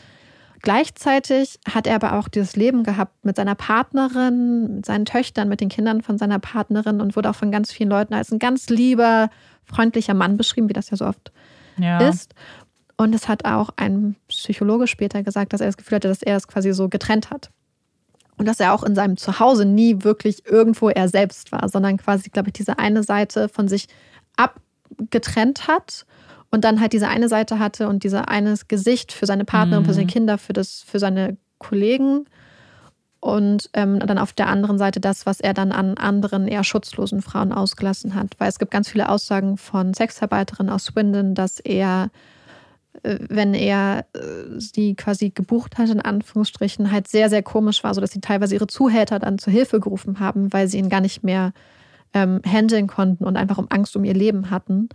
Mhm. Gleichzeitig gab es aber auch äh, viele nicht-Sexarbeiterinnen, wo die ihn auch immer gerne extra angerufen haben, dass er sie nach Hause fährt nach der Disco, weil sie gedacht haben, er ist ein sehr zuverlässiger, sehr seriöser Mann. Er ist oft im Anzugtaxi gefahren. Also scheint es da so eine wirklich so eine komplette äh, ja, Trennung von seinen verschiedenen ähm, Persona zu geben. Ja, was ja vielleicht auch Sinn ergibt, einfach in dem Gespräch, was er ja geführt hat, wo er ja gefragt hat, so, irgendwas stimmt nicht, was stimmt nicht mit mir, dass er sich ja bewusst gewesen ist, dass etwas falsch ist und seine Vorlieben nicht der Norm entsprechen. Und dann kannst du wahrscheinlich eher dich in diese zwei Personen abspalten, weil du natürlich, wenn du dir bewusst bist, was falsch ist, dann weißt du auch, was Leute als normal und richtig empfinden. Ja, das muss ihm auf jeden Fall bewusst gewesen sein. Er ist ja auch, man geht davon aus, dass er sehr, sehr planvoll vorgegangen ist. Man, also mhm. Also wir, wir können ja davon ausgehen, dass ohne sein Geständnis tatsächlich weder Sean noch Becky gefunden worden wären dass man ihm vielleicht irgendwie auf die Spuren gekommen ist, aber mhm. die Frage ist, man hat natürlich ähm, Seans Blut beispielsweise an den Autobezügen gefunden und so. Aber ob sie ihn wirklich ohne ihre Leiche ja. verurteilen hätten können. Und warum das auch so ist, ist ja auch die Tatsache, dass er dieses Buch hatte über Forensik, was er wohl mhm. durchgearbeitet hat. Und das zeigt auch einfach, dass er dieses Gut und falsch absolut unterscheiden ja. konnte, dass er das alles wusste und dass er aber trotzdem diese diesen Drang hatte dann irgendwie ja. und das dann irgendwie auch ausleben wollte. Und dieses Ausleben, man geht auch davon aus, beziehungsweise aktuell, beziehungsweise letztes Jahr zumindest liefen auch noch wirklich Ermittlungen. Denn es ist ja so, dass als er gefragt wurde, wann mhm. er Becky getötet hat, beziehungsweise damals hatte sie ja noch keinen Namen, hat er gesagt 2003 oder 4 oder 5 und wusste nicht genau, wann ja. er sie getötet hat.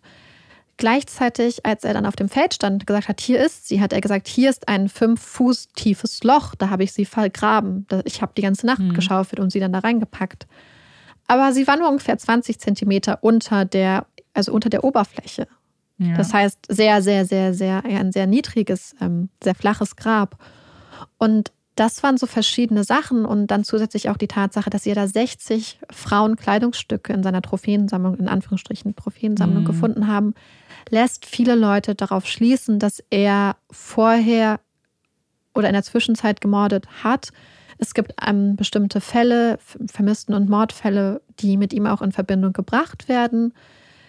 Die Polizei ermittelt wohl, aber bis jetzt hat sich da noch nicht so viel ergeben. Und wenn man sich anguckt, wie planvoll er vorgegangen ist und wie mhm. ähm, bedacht, ist die Frage, ob man diese Frauen jemals finden wird, weil man kann ja auch nur nach Frauen eigentlich suchen, die wirklich auch als vermisst gemeldet sind. Und wenn ja. er vielleicht auch damals dachte eigentlich, dass Sean vielleicht ähm, als Sexarbeiterin arbeitet, mhm. eine Sexarbeiterin ist, als junge Frau, die nachts allein auf der Straße unterwegs ist, wie auch immer, dass ähm, da vielleicht Frauen vermisst sind und verschwunden sind, wo vielleicht auch niemand nach ihnen sucht.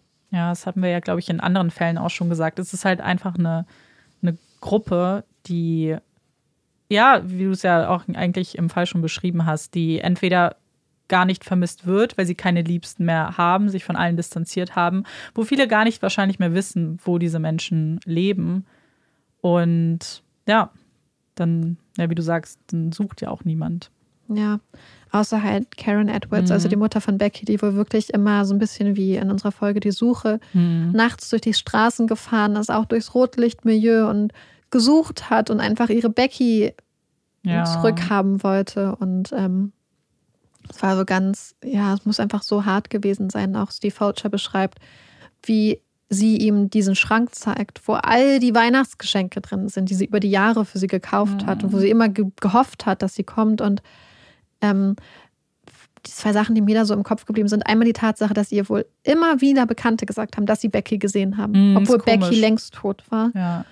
Und ähm, ja, einfach dieses Gefühl, was man als Mutter haben muss, wenn du eine Tochter hast und du denkst, dass sie bewusst fernbleibt. Du nicht weißt, dass sie Mhm. nicht anders kann, dass sie wahrscheinlich, wenn sie gekonnt hätte, nach Hause gekommen wäre, sondern dass du einfach fast, ja, ähm, Naja, fast zehn Jahre lang denkst, deine Tochter will dich nicht sehen. Naja, und vor allem, weil du es auch irgendwie nachvollziehen kannst, weil sie ja nicht sie nicht sehen wollte, weil sie im Streit auseinandergegangen sind, sondern weil sie dachte, in dem Zustand, in dem sie jetzt gerade lebt, ist, ist sie es nicht wert, irgendwie mit ihrer Familie zu leben. Und dann kannst du es, und vor allem als Mutter, natürlich willst du dein Kind bei dir haben, aber es sind erwachsene Menschen und du kannst niemanden zwingen. Und wenn dann dir auch ein Grund genannt wird, den du erstmal nachvollziehen kannst, weil ja, man kann schon verstehen, dass sie vielleicht erstmal clean werden wollte. Aber ja, dass man, ich bin mir auch sicher, dass sie überzeugt davon war, dass sie lebt, weil was sonst hätte sie Ja. auch vom Gegenteil irgendwie. Sonst hätte sie überzeugen sie sollen. auch wahrscheinlich vermisst Ja, gemeldet genau. zum Beispiel. Ja, man merkt so ein bisschen, oder das wurde auch immer wieder angemerkt, dass, oder viele Leute hatten das Mhm. Gefühl, dass es hier auch gerade im Vergleich von Becky und Sean so ein bisschen so eine Zwei-Klassen, Hm. nicht Justiz am Ende gab, aber so eine Wertung dieser beiden Fälle. Denn in dem Moment, als sich die Staatsanwaltschaft damals entschieden hatte, den Fall von Becky aus der Anklage zu Mhm. nehmen, was, das hat Amanda vorhin kurz angemerkt, natürlich Mhm. ein sehr Erstmal smarter schlau, weil sonst. sehr, sehr kluger Mhm. Move war. Ähm, wir wissen ja aus einer alten Folge, dass auch in England diese Nebis in idem Regel gilt, also dass man Menschen nicht ohne ganz triftigen Grund Mhm. Zweimal in der gleichen Sache anklagen darf, wenn die eine Person einmal freigesprochen wurde. Deswegen war das, wie Amanda gesagt hat, ein sehr, sehr, Ich sehr, habe sehr kluge, off, off ja, Aufnahme sie hat es gesagt. offline gesagt, eine ich sehr äh, überhört. kluge Entscheidung. Aber zum gleichen Zeitpunkt, und es ist eine kluge Entscheidung, wenn man vorhat, den Fall Mhm. noch zu verfolgen. Zum gleichen Zeit sind dann aber Leute von der Polizei zu Karen Edwards gegangen, zu Beckys Mutter, und haben ihr quasi gesagt, dass sie dann das jetzt wahrscheinlich nicht verfolgen werden, aber dass ja immerhin er wegen Sean in den Mhm. Knast kommt. Und sie hat das Gefühl, dass sie ihr quasi sagen wollen, hey, nimm doch das Urteil von Sean und bezie, bezieh das auf Becky und dann ist schon gut.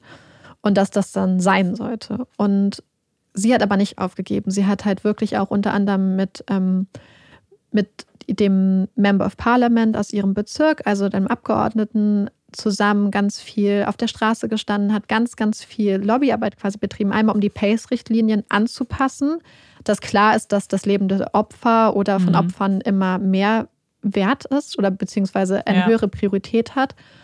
Und gleichzeitig hat sie immer wieder auch versucht, dafür zu kämpfen, dass der Tod von Becky noch verfolgt wird, dass da weiter ermittelt wird. Und ähm, ja, vier Jahre später war es dann ja tatsächlich soweit. Ja. Aber was sie halt auch gesagt hat, es waren halt vier Jahre und all die, all die Beweismittel, die sie vier Jahre später benutzt haben, waren auch vorher schon da. Nur sie haben sich halt, sie haben halt nicht gesucht.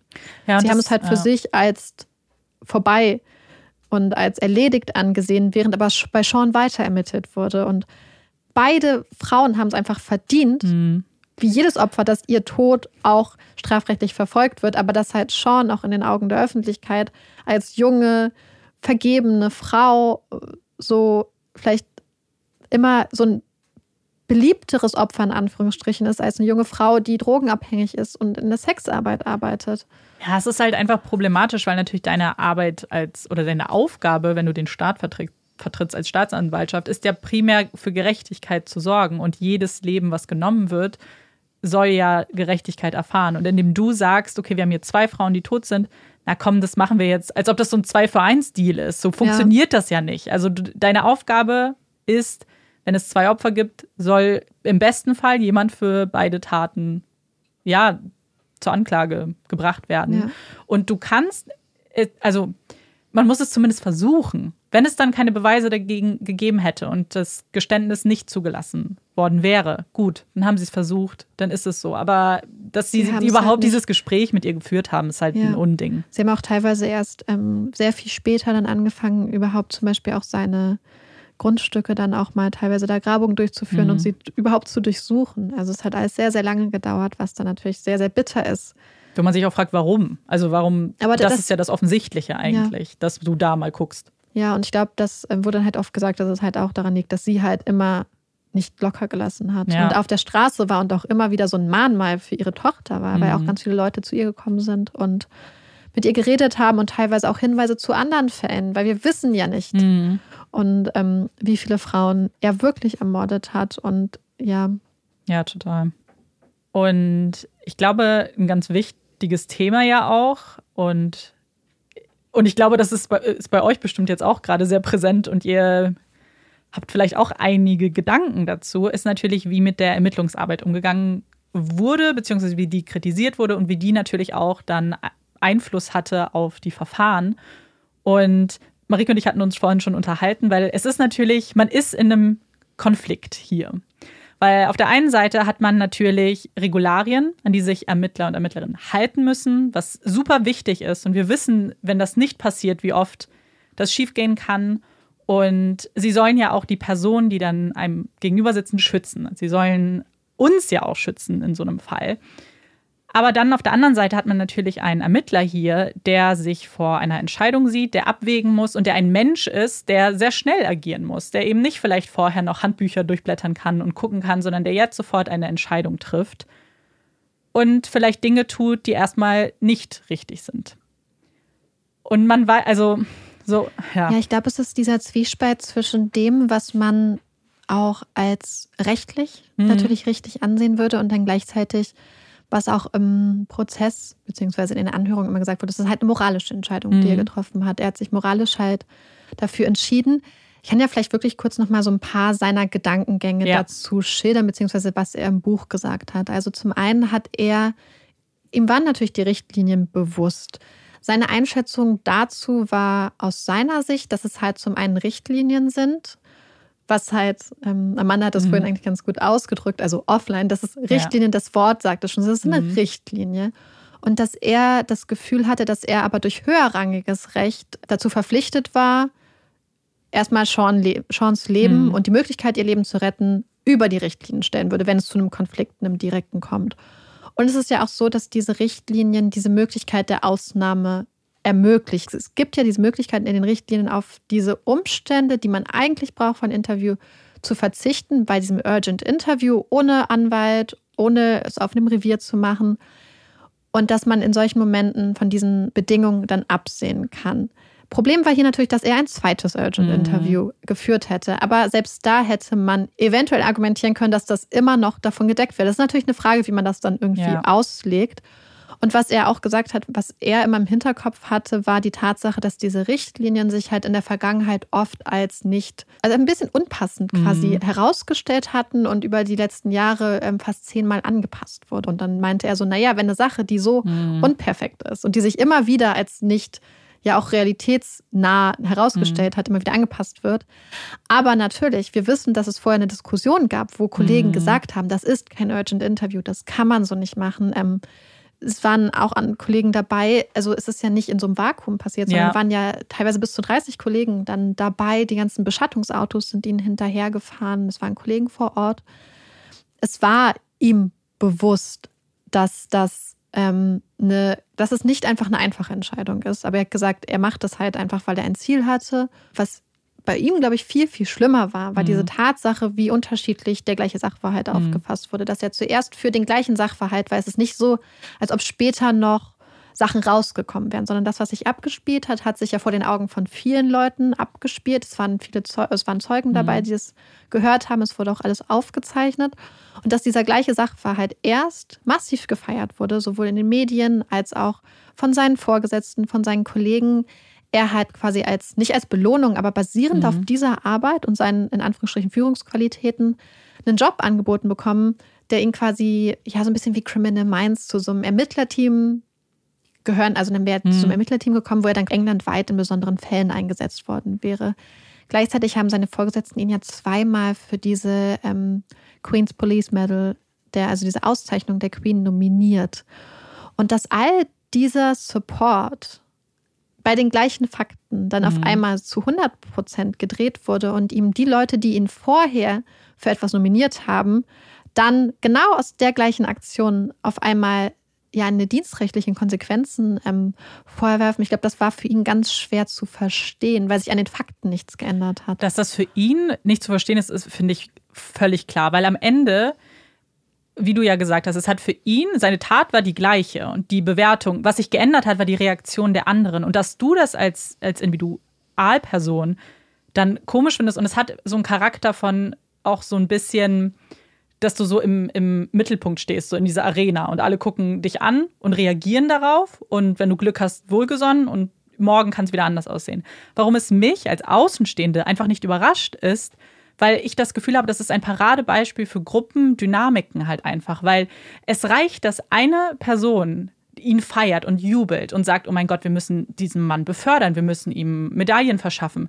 Und alle, die vielleicht Zweifel hatten, die Männer, die vorher noch gesagt haben, hm, das zweite ist, äh, ist jetzt aber kein Urgent Interview mehr, verstummen dann natürlich. Weil wenn du das Gefühl hast, naja, die feiern das doch, ich werde doch jetzt nicht die eine Person sein, die Kritik übt. Selbst wenn ich das denke. Ja. Und genauso dann andersrum, sobald dann die mhm. ersten Leute sagen, oh, vielleicht war das doch nicht so gut, weil so wie so ein, so ein Feuer halt, was ja. sich verbreitet. Ja, was kritisiert wurde, ist, dass die Polizei damals nicht ähm, Widerspruch eingelegt hat gegen mhm. die erste Entscheidung bei der ersten Anhörung.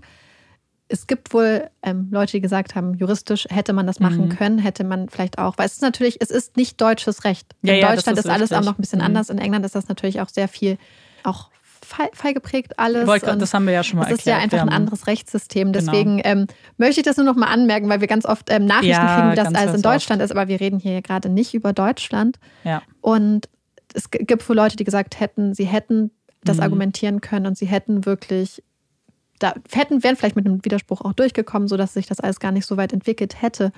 Und deswegen, aber wenn man das so feiert, aber dann mhm. nicht mehr diese Möglichkeit äh, äh, nimmt, den Widerspruch vorzubringen. Aber natürlich, und das möchte ich auch nochmal mhm. betonen, in einem Rechtsstaat müssen klare ja. Regeln gelten, aber vielleicht sollte man hier wirklich dann auch die Regeln, die Menschen mhm. in so einen Zwiespalt bringen, überarbeiten ja. und klar machen und ähm, vielleicht auch mit Präzedenzfallen wirklich auch ausarbeiten mhm. und dass hier vielleicht eine Möglichkeit vertan wurde, einfach für Rechtsklarheit zu ja. sorgen und äh, Sachen eventuell nochmal anzupassen. Ja, total. Und vor allem, was du gesagt hast, dass die Mutter das versteht, weil ganz ehrlich, aus einer, aus einer Perspektive von jemandem, der nichts mit der, diesem Beruf und dieser und ja, mit juristischen Dingen zu tun hat, ist es ja auch nur logisch, weil man rutscht sonst sehr, sehr schnell in Konjunktive, weil man natürlich dann fragt, so hätte er schon ab, ab der Anwaltsfrage geblockt, was wäre dann gewesen? Ja. Hätte man die Leichen gefunden? Hätte man überhaupt jemals gewusst, dass Becky tot ist? wäre es auch anders möglich ja. gewesen. Man rutscht in dieses ganze wäre, hätte, könnte. Und, und man denkt halt vom Ergebnis her. Das ist natürlich genau, das. Also genau. ähm, dieses, und das ist halt, glaube ich, das, wo man halt wirklich schnell dazu neigt, weil ich natürlich, ich habe ja. jetzt mir das alles durchgelesen und ähm, auch diese Frustration mitbekommen und gleichzeitig auch diese Unklarheit, die einfach mhm. geherrscht hat und diese Tatsache, dass es da Normen gab, die vielleicht miteinander in Konkurrenz standen und mhm. die gegeneinander abgewogen werden mussten und aber natürlich, wir wissen jetzt mm, das, das rückblickend. Stimmt. Naja, klar, weil wir an einem Punkt sind, wo das funktioniert hat, wo das, dass er Dinge vielleicht missachtet hat, natürlich geklappt haben und das ist ja so ein bisschen der Optimalfall fast. Und wir wissen halt auch, dass er wirklich schuldig war. Genau, genau. Aber man, genau, diese Regeln sind ja eigentlich für den Fall, dass es nicht so ist und dass vielleicht da jemand auch in ein falsches Geständnis vielleicht reingenötigt ja. wird. Und das ist ja auch das, was wir immer gesagt haben. Es ist halt, diese Regeln sind halt nicht mhm. gemacht eigentlich für die einfachen Fälle. Genau da, wo es ganz klar ist, sondern diese Regelungen sind halt auch für die Fälle, wo es, oder die zeigen sich gerade, mhm. wie stark der Rechtsstaat dann ist, in einem Moment, wo es ja. dann um, um solche Sachen geht. Und ähm, ja, aber deswegen glaube ich, wäre eigentlich hieraus die Lehre gewesen, dass ja. wenn es Situationen gibt, wo es viele Stimmen gibt, die sagen, dass Regeln nicht klar sind, sie mhm. unbedingt präzisiert werden müssen ja, und konkret ausgestaltet werden sei es durch höchstrichterliche Rechtsprechung, sei es durch eine neue Formulierung oder neue Definition. Die Möglichkeit besteht ja. Und viele Beteiligte aus dem Fall haben gesagt, dass hier einfach eine Möglichkeit vertan wurde, was sehr schade ist. Mhm. Ja. Ja, total. Aber grundsätzlich finde ich es auch sehr wichtig, dass Konsequenzen ergriffen werden, weil wir sehen das ja auch. Mhm. Wir haben ja manchmal Fälle, wo ähm, die Polizei ihre Mitglieder schützt. Ja. Komme, was wolle. Ja.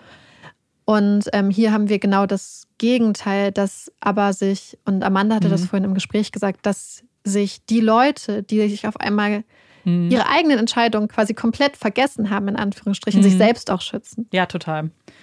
Genau, dass am Ende des Tages jeder wahrscheinlich nur an sich selbst gedacht hat und er war ja. dann ja, das, das, ja, das Kettenglied, was dann ja, abgestoßen wurde. Weil die, seine Vorgesetzten müssen sich ja auch eigentlich dann die Frage stellen lassen, ihr werft mhm. ihm jetzt das vor, wofür ihr ihn für eine Medaille nominiert habt. Mhm. Nicht nur einmal, sondern ja. zweimal. Das muss man ja begründen. Das muss man sich Total. ja gut formulieren. Und da muss man ja wirklich überzeugt sein, wenn man es nicht nur einmal macht, sondern zweimal. Ja. Wenn man ihn so lobt und vor allem, wenn man die Fakten kennt. Und das ist es ja. An den Fakten ja. hat sich nichts geändert. Da müsste man halt eigentlich bei den Vorgesetzten nachfragen, wie, wenn der Fall so eindeutig ist. Oh Gott. Olaf. Sie so falsch handeln konnten. Naja, klar, weil man macht sich natürlich leicht, indem man einfach sagt, okay, wir laden jetzt alle Schuld in Anführungszeichen auf eine Person und du bekommst Konsequenzen aufgezeigt und alle anderen, da, da reden wir nicht mal mehr drüber, ja. weil es hätte ja gereicht, das aufzudröseln. Man hätte ja auch mit vielen Beteiligten sprechen können, so, warum ist keiner von euch eingestritten? Warum hat keiner von euch was gesagt? Und ja. Wobei ich glaube, da hat es damit zu tun, dass er ähm, ja die Ermittlungen geleitet hat ja, und die Leute, die vor Ort waren, waren halt Suchteams beziehungsweise Leute aus seinem Team, die ihm aber ähm, vom Rang halt mhm. untergeordnet waren quasi. Das, ja. ähm, und es haben ihm ja Leute auch widersprochen am Anfang, Anfang, aber nicht seine Vorgesetzten, soweit ich weiß. Die haben halt auch gesagt, so hey, das ist risky bei bestimmten anderen Sachen, zum Beispiel mhm. als es darum ging, wie sie Druck über die Medien ausüben. Und zum Beispiel andere Sachen, die ihm wirklich auch vorgeworfen wurden, wie beispielsweise diese Interviewinformation, die er rausgegeben hat, waren ja auch abgesprochen mit seinen Vorgesetzten, ja. sodass, wie du gesagt hast, da war mhm. ein Sündenbock gesucht wurde. Weil man kann ja auch sagen, hey, wir schauen uns das an, da sind mhm. Sachen nicht richtig gelaufen, wie dröseln wir das auf, wir machen es gibt ja Möglichkeiten, mit solchen auch Sachen auch so umzugehen. Gerade wenn es eine Grauzone ist, hätte man ja vielleicht, also wenn man so argumentiert hätte, dass es eine Grauzone ist, hätte es ja auch die Möglichkeit gegeben, Fortbildung zu machen, sich dafür einzusetzen, dass die Sachen geändert werden, ihn fortzubilden.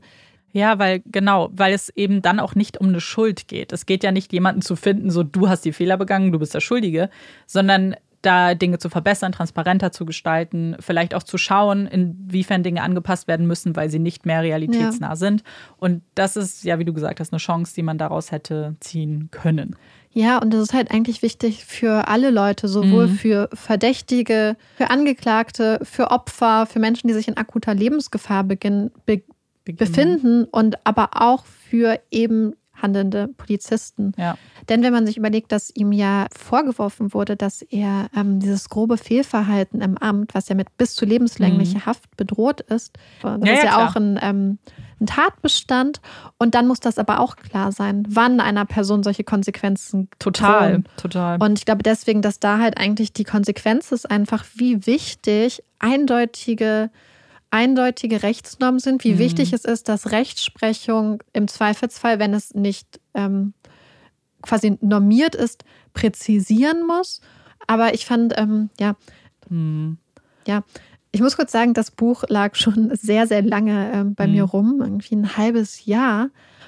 Und ich wollte es erst nicht machen, weil ich ähm, manchmal, ich glaube, das geht ja auch manchmal so, mhm. das ist halt jetzt so, das ist eine allgemeine Sache, das ist gar nicht mehr so mhm. dieser Fall, sondern mich gerade dieses, wenn man Bücher hat, die aus der Sicht einer Person mhm. geschrieben wurde, dass das so ein bisschen problematisch ist. Und da hatte ich bei diesem Fall so ein bisschen das, was ich am Anfang auch angesprochen hatte, ein bisschen Bedenken, zumal ich am Anfang, als ich angefangen habe, nicht wusste, wie diese Zeit mit Halliwell und Fulcher aussah. Ich habe nur mhm. gelesen, dass er dann quasi so ein bisschen off-grid geht, also so off-road mit mhm. ihm und sie dann miteinander reden und so.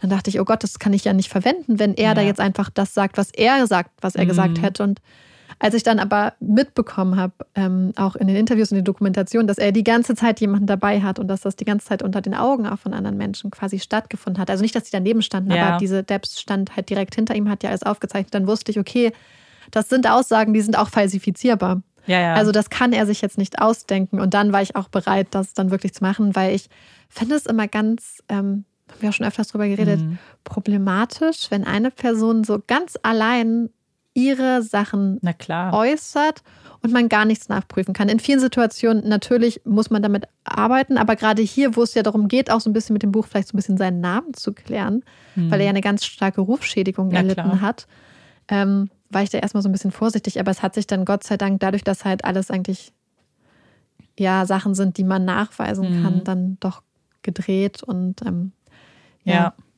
Ja, das glaube ich dir, weil ich meine, es, es sagt es ja schon. Wenn du am Ende gar nichts Dokumentiertes hast, dann steht es Aussage gegen Aussage. Und natürlich, es ist ja, ja. ganz offensichtlich, welche Geschichte er erzählen möchte. Da braucht man ja auch nichts schönreden. Ja. Aber wenn sie natürlich belegbar ist, dann macht es das einem leichter, das zu glauben. Ja.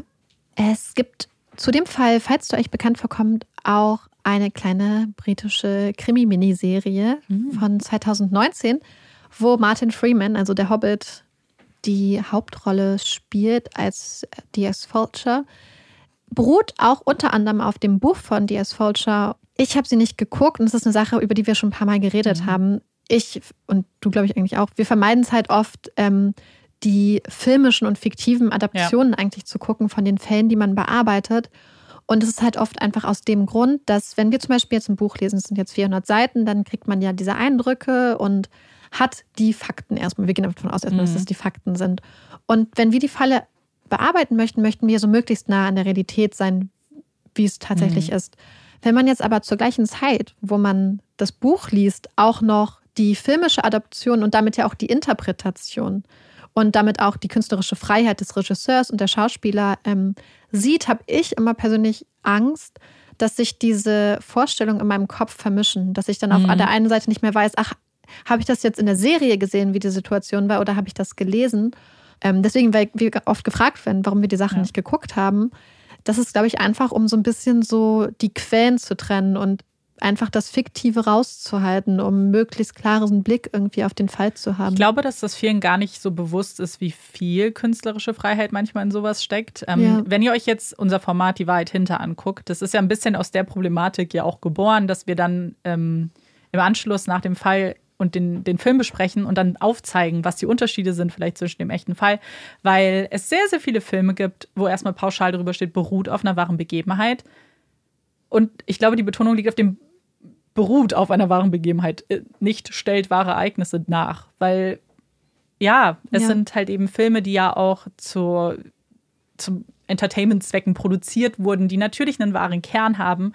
Aber gerade die Details, die ja für uns sehr, sehr wichtig sind. Ja, ja und wirklich manchmal der Spielraum. Es gibt natürlich so Sachen wie ähm, jetzt auch der Fall Blau, den wir hatten, wo mhm. dann ganz eng mit Familien zusammengearbeitet wurde.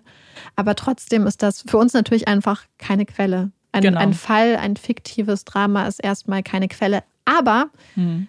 ich will es sehr gerne gucken und habe gedacht, ich kann meinem, meinem Freund so den Fall ja auch mal näher bringen und werde sagen, hey, wir haben jetzt eine kleine Krimiserie, die wir gucken können.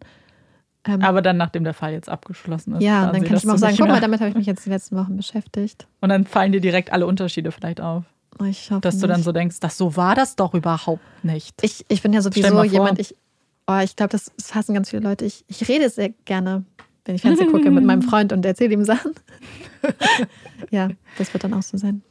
Ja, aber. Das wird ja ähm, richtig witzig. Aber auf jeden Fall kann ich euch das Buch wirklich eigentlich auch empfehlen, weil es sehr viel ähm, die Hintergründe auch von diesen ganzen dienstrechtlichen Konsequenzen, was da hinter den Kulissen abgelaufen ist und wie sich sein Leben auch entwickelt hat, weil er wirklich mhm. diese Zeit ihn halt in so eine, wie auch geschrieben hat, eine ganz starke Depression gestürzt hat. Es ging ihm ganz, ganz Verstehe schlecht. Ich zur gleichen Zeit ist, und das hat er geschrieben, ist seine Hündin Pippa gestorben. Und dieses Zusammenkommen dann, dass auf einmal seine Begleiterin weg ist. Und er hatte wirklich geschrieben, dass das ihn noch so den, dass ihn das auch nochmal massiv mitgenommen hat und dass es halt so ein Zusammenfall dann von vielen Sachen war.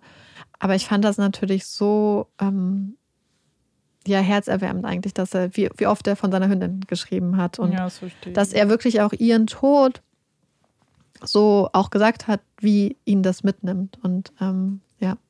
Ja, natürlich, weil du das Gefühl hast, wenn du in deinem Leben eh gerade viel aus dem Ruder läuft, dass du so eine Konstante hast, irgendwas ja. Gutes und wenn dir das dann genommen wird. Ach ja, und es ist noch eine Sache, ist, ist, mir fallen einfach gerade noch so viele mhm. Sachen ein. Zum Beispiel hat er den 18. Geburtstag von einer seiner Töchter verpasst, weil er ermittelt oh hat im Gott. Fall von Sean. Und seine Tochter ja. meinte aber, hey, Papa, quasi, das ist dein Job. Du versuchst gerade einer Jungfrau mhm. das Leben zu retten. Das ist immer wichtiger, ja, na klar. Als, als, als mein 18. Geburtstag so. Und er hat auch gesagt, er hat jetzt die Konsequenzen. Er ist ja nicht mehr bei der Polizei, er ist mhm. in, ähm, in, im United Kingdom nicht mhm. mehr anstellbar oder vermittelbar, arbeitet als Sicherheitsberater in verschiedenen afrikanischen Ländern, soweit ich das verstanden habe. Sie wohnen jetzt in einem sehr viel kleineren Haus, aber er meint, er würde es immer nochmal mhm. so machen. Er würde sich immer für, den, für das gleiche Vorgehen im Zweifel nochmal entscheiden. Und er meint auch, dass er eigentlich jetzt gemerkt hat, was eigentlich wirklich wichtig ist. Und das ist seine Familie. Ja. Ich glaube, das ist das Wichtigste, dass du am Ende dann trotzdem hinter allen Taten dann einfach stehen kannst, ja. weil dann kannst du auch drüber stehen, was ja gesagt wurde. Ja. Und damit wir jetzt vielleicht ein kleines bisschen aufatmen können, kommt jetzt unsere Puppy Break. Yay! Ich bin dran mit der Puppy Break. Und ich habe euch etwas mitgebracht aus dem Segment kuriose Tiergesetze. Uh. Also, wer das vielleicht noch nicht gehört hat in einer unserer vergangenen Folgen, ich, ich finde Tiergesetze aus der Welt, die so ein bisschen seltsam sind. Man sich fragt, warum es diese Gesetze gibt, in welchem Fall sie denn äh, schon mal angewendet wurden. Super spannend und sehr, sehr unterhaltsam.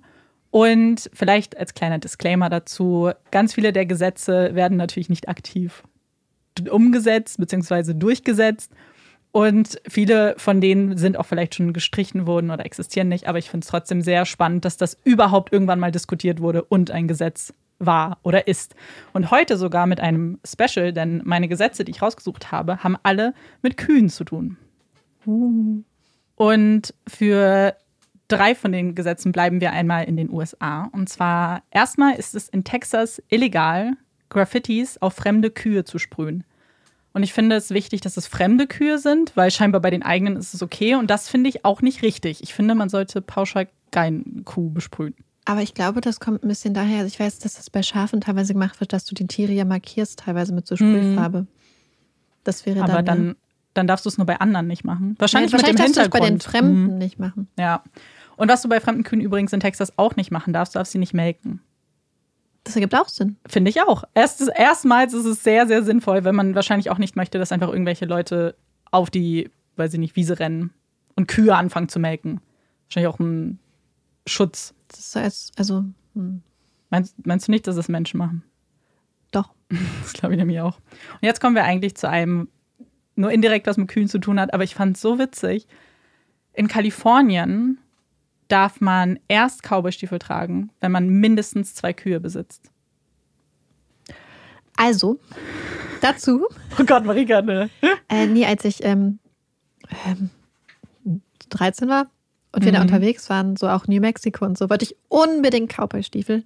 Aber wir haben keine gefunden, die zu mir gepasst haben, weil die ja vorne so spitz sind. Ja. Und jetzt bin ich sehr froh, dass ich in Kalifornien keine Cowboystiefel getragen habe. Ich wäre bestimmt direkt ins Gefängnis gekommen. Ja, direkt. Ich bin sicher, die gehen auf auf der Straße umher und sind so, entschuldigen hey, Sie, wo sind Lady. Ihre zwei Kühe? Wo sind Ihre Kühe? Ich finde es auch witzig, dass es eben zwei sind. Also es würde nicht reichen, dass du eine Kuh besitzt. Vielleicht, weil sie sagen, eine Kuh ist eine Alibi-Kuh, zwei ja, Kühe. Ja, genau. Da meint man es schon ernst. Eine Kuh ist eine Hauskuh. Und dann bist du immer noch kein Cowboy oder Cowgirl. Ich glaube, ich fand es einfach sehr, sehr spannend. Kommen wir jetzt zur nächsten Rubrik. Und zwar unseren Empfehlungen. Marike, was ist denn mit deiner Empfehlung heute? ähm, also ich kann es direkt schon mal ankündigen. Ich habe keine Empfehlung. Dafür habe ich zwei Hot Takes. Zwei für einen. Sie hat, ja genau, nee, zwei für zwei. Du, ja. hast, du skippst eins. Ich lasse es mal ausnahmsweise durchgehen. Ich habe eine Empfehlung, etwas, was ich letztens angefangen habe zu gucken auf Netflix. Und zwar möchte ich euch, und Marike kann schon abschalten, Marike braucht ja auch nicht zuhören. Und zwar geht es um Love, Death and Robots. Das ist eine Anthologie-Serie auf Netflix. Die erste Staffel ist 2019 rausgekommen und jetzt, ich glaube im April, ist die zweite rausgekommen. Deswegen war es bei mir äh, auf Netflix auf der Startseite und ich wollte es mir dann unbedingt angucken. Ich habe jetzt erstmal nur die erste geguckt und ich muss sagen, ich fand es sehr, sehr, sehr cool. Es ist nämlich sehr einzigartig, finde ich. Also ich habe sowas, ich weiß, dass es existiert, aber ich habe so etwas noch nie gesehen. Es sind kurz Filme, würde ich jetzt mal sagen. Die gehen zwischen 6 und 17 Minuten, ist mal jede Folge. Und jede Folge ist von einem anderen Team animiert. Also du hast komplett unterschiedliche Stile. Manche sind halt wirklich sehr klassisch animiert, manche sind wirklich komplett CGI. Also es ist super unterschiedlich. Und jede Geschichte hat entweder was mit Liebe, mit Tod oder mit Robotern zu tun. Manche verbinden auch so ein paar. Manche, und das fand ich eigentlich das Spannende an diesem Konzept, weil jede Folge ist halt komplett unterschiedlich. Du hast manche Folgen, die super gesellschaftskritisch sind, so ein bisschen Black Mirror-Style. Manche sind einfach nur Kampfszenen, wie man sie aus Mortal Kombat kennen würde, wo Roboter gegen Roboter kämpfen. Und du weißt immer nicht, was du bekommst. Was ich aber sagen muss, ist, die sind auf jeden Fall an Erwachsene gerichtet. Es ist sehr, sehr brutal zum Teil. Es sind auch explizite Sexszenen gezeigt. Und Netflix blendet auch immer so eine Altersbeschränkung ein. Und einige von denen sind auch über 18. Das heißt, es ist nichts für Kinder, auch wenn man das bei animierten Dingen vielleicht denken würde. Aber wenn ihr jetzt, ich würde jedem ans Herz legen, euch nur die erste Folge der ersten Staffel mal anzugucken, weil die so unfassbar witzig ist und so niedlich. Und da geht es um Roboter und Katzen. Und es ist super, super witzig. Nur deswegen, das sind, glaube ich, 15 Minuten oder 16 Minuten, die ihr aus eurem Tag vielleicht dann schnappen könnt und das gucken könnt. Dann sag uns doch mal deine zwei Hot Takes. Ich glaube, Amanda denkt, dass ich eigentlich wirklich nur einen Hot Take habe. Ich bin gespannt. Bin sehr gespannt. Also, uns hat letzte Woche eine Nachricht erreicht von, also beziehungsweise sie hat uns erreicht, aber sie hat an mich gerichtet, dass eine Hörerin ein bisschen enttäuscht war. Von mm. mir persönlich. Das hat mich sehr getroffen. Und zwar geht es um ein sehr ernstes Thema, zu dem ich mich nicht geäußert habe. Und zwar geht es um den ESC. Der war ja letzte Woche am Samstag, als wir aufgenommen haben. Mhm. Warum wir uns nicht dazu geäußert haben, war, dass ich zu dem Zeitpunkt, als wir die Folge aufgenommen haben, noch nicht absehen konnten, ob ich es schaffe, den ESC zu gucken.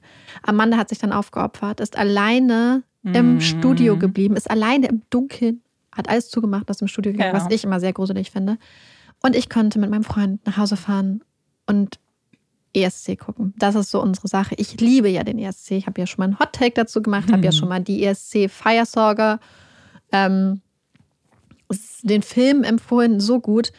Ja, und dann habe ich gedacht, dann verbinde ich doch mal den ESC von letzter Woche mit meinen zwei super Hot Takes. so. Was fällt einem beim ESC auf? Style-technisch. Ach, style-technisch. Mhm. Mhm. Viele kurze Kleidchen. Und was tun die Kleidchen? Glitzern. Genau, Glitzer. Das ist mein erster Heuttag. Ich liebe Glitzer. Ich liebe Glitzer. Egal wie. Ich liebe Glitzerjacken, ich liebe Glitzer-Make-up, ich liebe alles, was glitzert. Und deswegen liebe ich den ESC. Und ich meine, dieses Mal beim ESC haben sich sehr viele Frauen und, und mhm. Artists ja, glaube ich, ein Beispiel genommen an sehr kurzen Kleidern, wie sie zum Beispiel auch Beyoncé oder Taylor Swift schon mal getragen haben die sich auch teilweise sehr, sehr ähnlich sahen, die Kleider. Mhm. Aber ich habe mich trotzdem jedes Mal gefreut, weil ich finde einfach, was gibt es Geileres, als wenn Sachen glitzern? So richtig sparkly mhm. und alles schimmert und ich liebe Glitzer und ich finde es so geil und ich freue mich über jedes Glitzer-Outfit. Deswegen fand ich auch besonders von, ich glaube, Griechenland, dieser lila Anzug, massivst geglitzert, fand ich richtig toll. Und ich weiß, dass es aber auch Leute gibt, die Glitzer nicht so feiern. Mhm. Denn ich habe das schon mal irgendwann, ich weiß nicht, da war ich jünger, habe ich mal zu meiner Mutter, oh Mama, ich liebe Glitzer. Und dann meinte meine Mutter nur so, das ist komisch, so habe ich dich nicht erzogen. Aber, ähm, und ich trage es auch nicht wirklich, weil ich mich darin gar nicht mal so wirklich hm. sehe und mich darin wohlfühle. Aber wenn andere Leute Glitzer tragen oder irgendwas irgendwo glitzert, bin ich richtig happy. Ja, das verstehe ich. Äh, ich frage mich vor allem, ob es Menschen gibt, und wenn ich das jetzt sage, werde, werdet ihr es uns sagen, die auch ganz objektiv glitzerblöd finden. Dass man es selber vielleicht nicht trägt, mhm. finde ich, ist eine Sache, dass man einfach sagt, es passt mir nicht oder finde ich nicht. Aber wenn du, man das irgendwo anders sieht, dass man gleich sagt, nee. Also in ich das glaube, Café gehe ich nicht. Ich glaube, viele, weil es auch so eine Echt? Sache ist, so ist so pruckvoll. Aber ich glaube, ich finde gerade diesen Exzess an Glitzer total schön. Und deswegen gucke ich auch so gerne ESC und das macht mich einfach richtig, richtig glücklich. und die nächste Sache ist die, wenn man sich den ESC anguckt, ist es ja so eine Sache. Gerade dieses Jahr ging es ja los und man dachte so, okay, typisch ESC, was so die Songs angeht. Ja. So sehr viel Glitzer, was ich ja sehr gut finde, sehr viel Plastik, sehr viele Lieder, die an irgendwelche anderen erfolgreichen Lieder erinnern, Gesangskünste, mal so, mal so. Ähm, aber Leute, ganz ehrlich, mhm. ohne diese Auftritte wäre der ESC nicht das, was mir so viel Spaß machen würde. Ich finde, ohne diese komplett übertriebenen und auch teilweise sehr, sehr schlechten, typischen ESC-Lieder mhm. und Auftritte, die so übertrieben sind, wo gleichzeitig die Musik aber teilweise auch echt grottenschlecht ist, wäre der ESC doch nicht unser ESC. Mhm. Ich meine, stellt euch einfach mal vor, es wären einfach nur 26 perfekte Songs. Wäre bestimmt auch spannend, hm. aber ist nicht so ungefähr die Hälfte des ESC, sich die Hände über den Kopf zusammenschlagen, sich angucken und sagen, wer hat dieses Lied geklaut? Warum haben sie es so offensichtlich geklaut? Und wer hat sich das ausgedacht? Und wie schlecht ist dieses Lied? Und sich ähm, zu fragen, wie die Leute sich dafür qualifizieren konnten und einfach so liebevoll, weil man feiert es ja, hm.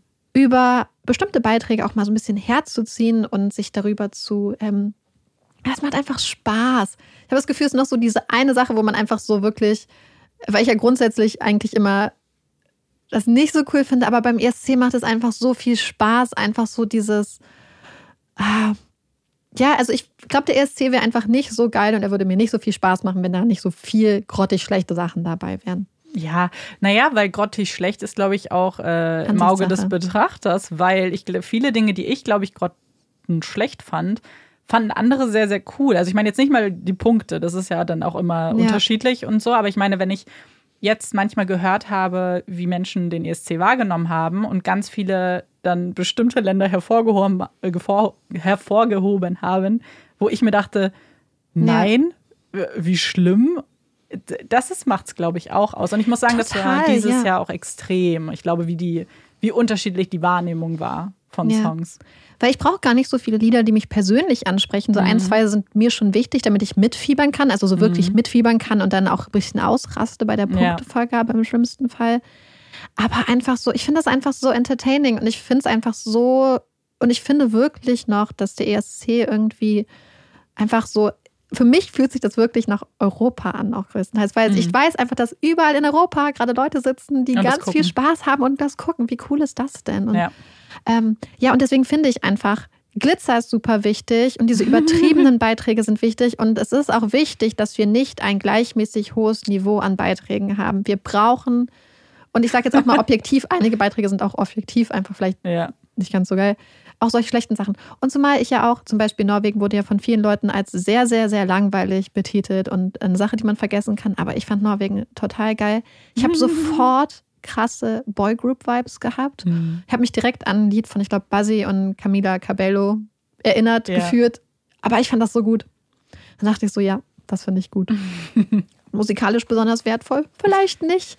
Ja, aber ich glaube, ah, das darf man da nicht so ernst nehmen. Aber das ist es. ESC ist einfach nur Spaß ja. und übertrieben und ah, ja, es gefällt mir sehr gut. Ja, total. Deswegen, also wenn ihr findet, dass der ESC nur super gute Beiträge haben dürfte, schreibt mal. Und wenn ihr findet, dass Glitzer übertrieben ist, schreibt auch mal. Dann beende ich mal die Folge auch mit einem ernsten mm. Thema, worüber wir reden müssen. Und ähm, ich möchte damit ein, ein Gespräch eröffnen, das oh. auf dem Level so der Kontroversität ist wie Ananas auf Pizza ungefähr. Also du kannst dir vorstellen, wie schlimm es ist. Ich eröffne offiziell hiermit die Eistee-Debatte. Dum, dum, dum. Uh, welche? Es gibt eine Eistee-Debatte, die wirklich, wenn die erste Frage ist, isst du Ananas auf deiner Pizza und die zweite ist Eistee, Pfirsich oder Zitrone. Und Marike, möchtest du es kurz sagen? Nee, was, was ist denn deine Meinung? Ja, meine Meinung geht erstmal ein bisschen in eine andere Richtung tatsächlich. Weil ich hatte, hätte man mich vor drei Jahren gefragt, hätte ich Pfirsich gesagt, 100 Pro. Ich habe immer nur Pfirsich-Eistee getrunken. Vor drei Jahren ist irgendwas passiert. Irgendwelche Synapsen sind äh, mir durchgegangen. Und ich trinke nur noch Zitroneneistee seit dato. Ich möchte nämlich, ich möchte diese, diese Diskussion nämlich eigentlich jetzt beenden mit diesem Hot Take. Ich möchte einfach sagen, wir brauchen nicht mehr über Zitrone oder Pfirsich reden. Können wir uns auf das wirkliche Problem konzentrieren? Und zwar alle anderen Sorten? Was ist mit grüner Tee Kaktusfeige? Was ist mit schwarzer Tee Apfel und sowas? Das ist das Problem. Nicht Eistee, Zitrone oder Pfirsich. Ich finde die ganzen anderen Sorten so schlimm und so ekelhaft. Äh. Hm. Okay. Also grundsätzlich finde ich Eistee meistens viel zu süß und verstehe auch nicht, warum man was Süßes trinkt, was nicht kribbelt. Aber okay. Ich habe in letzter Zeit Eistee getrunken, den ich sehr gut fand. Oh und zwar von einem berühmten deutschen Rapper. Und zwar, und da muss ich dir nämlich zustimmen, mhm. dieser Zitroneneistee von Brochi, ja, der, ist, der, der ist so gut. Der, der schmeckt so wie, kennt ihr das, wenn man so in Kinderfilmen ja. die Leute Wasser getrunken haben, so irgendwo bei den Elfen oder so mhm. und du hast gesagt, boah, das Wasser sieht so köstlich aus, das muss so richtig krass gut schmecken. Und natürlich gibt es auch leckeres ja. Wasser, aber dieser Zitroneneistee ist irgendwie so ein bisschen süß, ja. aber dann sofort vorbei. Mhm. Das ist, als ob du halt Elfenwasser trinkst. So find, schmeckt ja. das für mich. Und ich finde diesen Zitronentee total toll. Mm, aber ich trinke halt gar nicht so oft Eistee, deswegen kann ich die anderen Sorten gar nicht bewerten. Naja, aber das ist, ich finde, jetzt, wenn man sich diese Reihe mal anguckt, genau das ist ja für mich so das beste Beispiel, weil er hat ja diverse Sorten rausgebracht. Wassermelone. Wassermelone. Warum? Warum? Also wer, es hätte, also ich weiß warum. Du weißt auch, wer es alles kauft. Ich weiß, genau. Ich weiß auch, dass das Leute, aber ich, nie im Leben würde ich mir eine der anderen Sorten kaufen. Pfirsich vielleicht, wenn ich mal irgendwann wieder Lust hätte. Aber niemals würde ich mir Wassermelonen kaufen. Niemals würde ich mir Granatapfel holen. Nee. Einfach nee. Ich finde wirklich ganz, ganz schlimm sind diese zwei Liter Packs von diesem Pfanne-Eistee. Ich weiß, ich kannte Leute, die das getrunken haben. Oh mein Gott, das finde ich das Schlimmste. ganz schlimm. Also ich möchte jetzt mal für alle äh, Zukunft äh, festhalten. Amanda möchte, dass wenn ihr ein Geschmack nicht zusagt, dieser Geschmack aus der Welt verbannt wird und niemand anderes die Freude haben darf, diesen Geschmack zu trinken. Ja. Wir sollten uns alle dagegen Genau. erheben. ja, ich finde das sehr spannend. Ich möchte jetzt mal, genau, schreibt mal eure Lieblings-Eisteesorte. Ob ihr auch Elfenwasser Mhm. trinkt. ja, es ist schon spät. Ja, ist Ich definitiv glaube, das merkt man gerade auch schon ein bisschen an unserer Stimmung. dunkel Es draußen. wird ein bisschen albern, aber es ist okay. Das ist ja auch jetzt am, am Schluss ist auch egal. Aber ich finde das ein sehr interessanter Hottake, weil der ist so unerwartet, weil das ist so ein Hottake mit einem Twist. Ja, deswegen, weil es ist, aber das ist ja wirklich die Diskussion, die ich immer sehe. Es ist immer Eistee Pfirsich oder Zitrone. Und da denke ich Mhm. mir, warum, also zwischen den beiden, finde ich, muss man sich so gar nicht entscheiden. Hm, schon. Pfirsich ist halt arg süß. Nee, es kommt da ja voll auf die. Du kannst ja nicht sagen, dass eine süßer ist als die andere. Wahrscheinlich haben die exakt gleich viel Zucker drin. Ich glaube, es geht um das subjektive Süßungsempfinden. Ja, ja, genau. Hm. Klar würde man sagen, so eine Zitrone ist nicht so süß wie ein Pfirsich, so offensichtlich. Aber ich glaube, dass weder echte Zitrone noch echter Pfirsich in den meisten Eistees drin ist. Nicht in allen, ganz offensichtlich.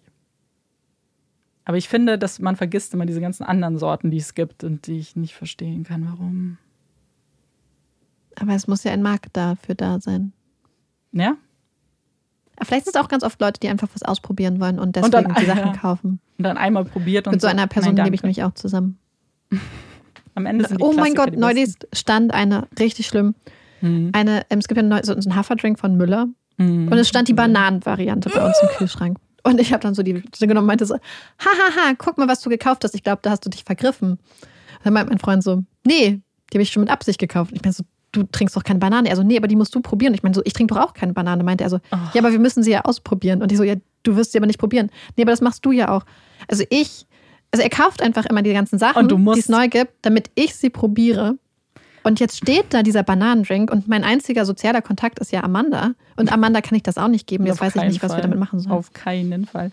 Die Sache, stell's einfach hier ins Studio, irgendwer wird es schon trinken. Ja. Aber das ist ja das Ding, weil jede andere Geschmacksrichtung, okay, an irgendeinem Tag trinkt man die. Banane würde ich wirklich, da muss man mir fünfstellige Summen bezahlen, glaube ich. Vor allem, warum? Trinken würde. Trink ja. doch eine Bananenmilch notfalls, eine selbstgemachte. Nein, auch das nicht. Auch das sollte keiner tun jemand. So, bevor es aber noch alberner wird und wir noch mehr Quatsch erzählen, beenden wir diese Folge.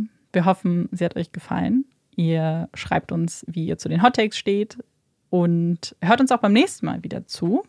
Ich bin Amanda. Ich bin Marike. Und das ist Puppies and Crime. Tschüss.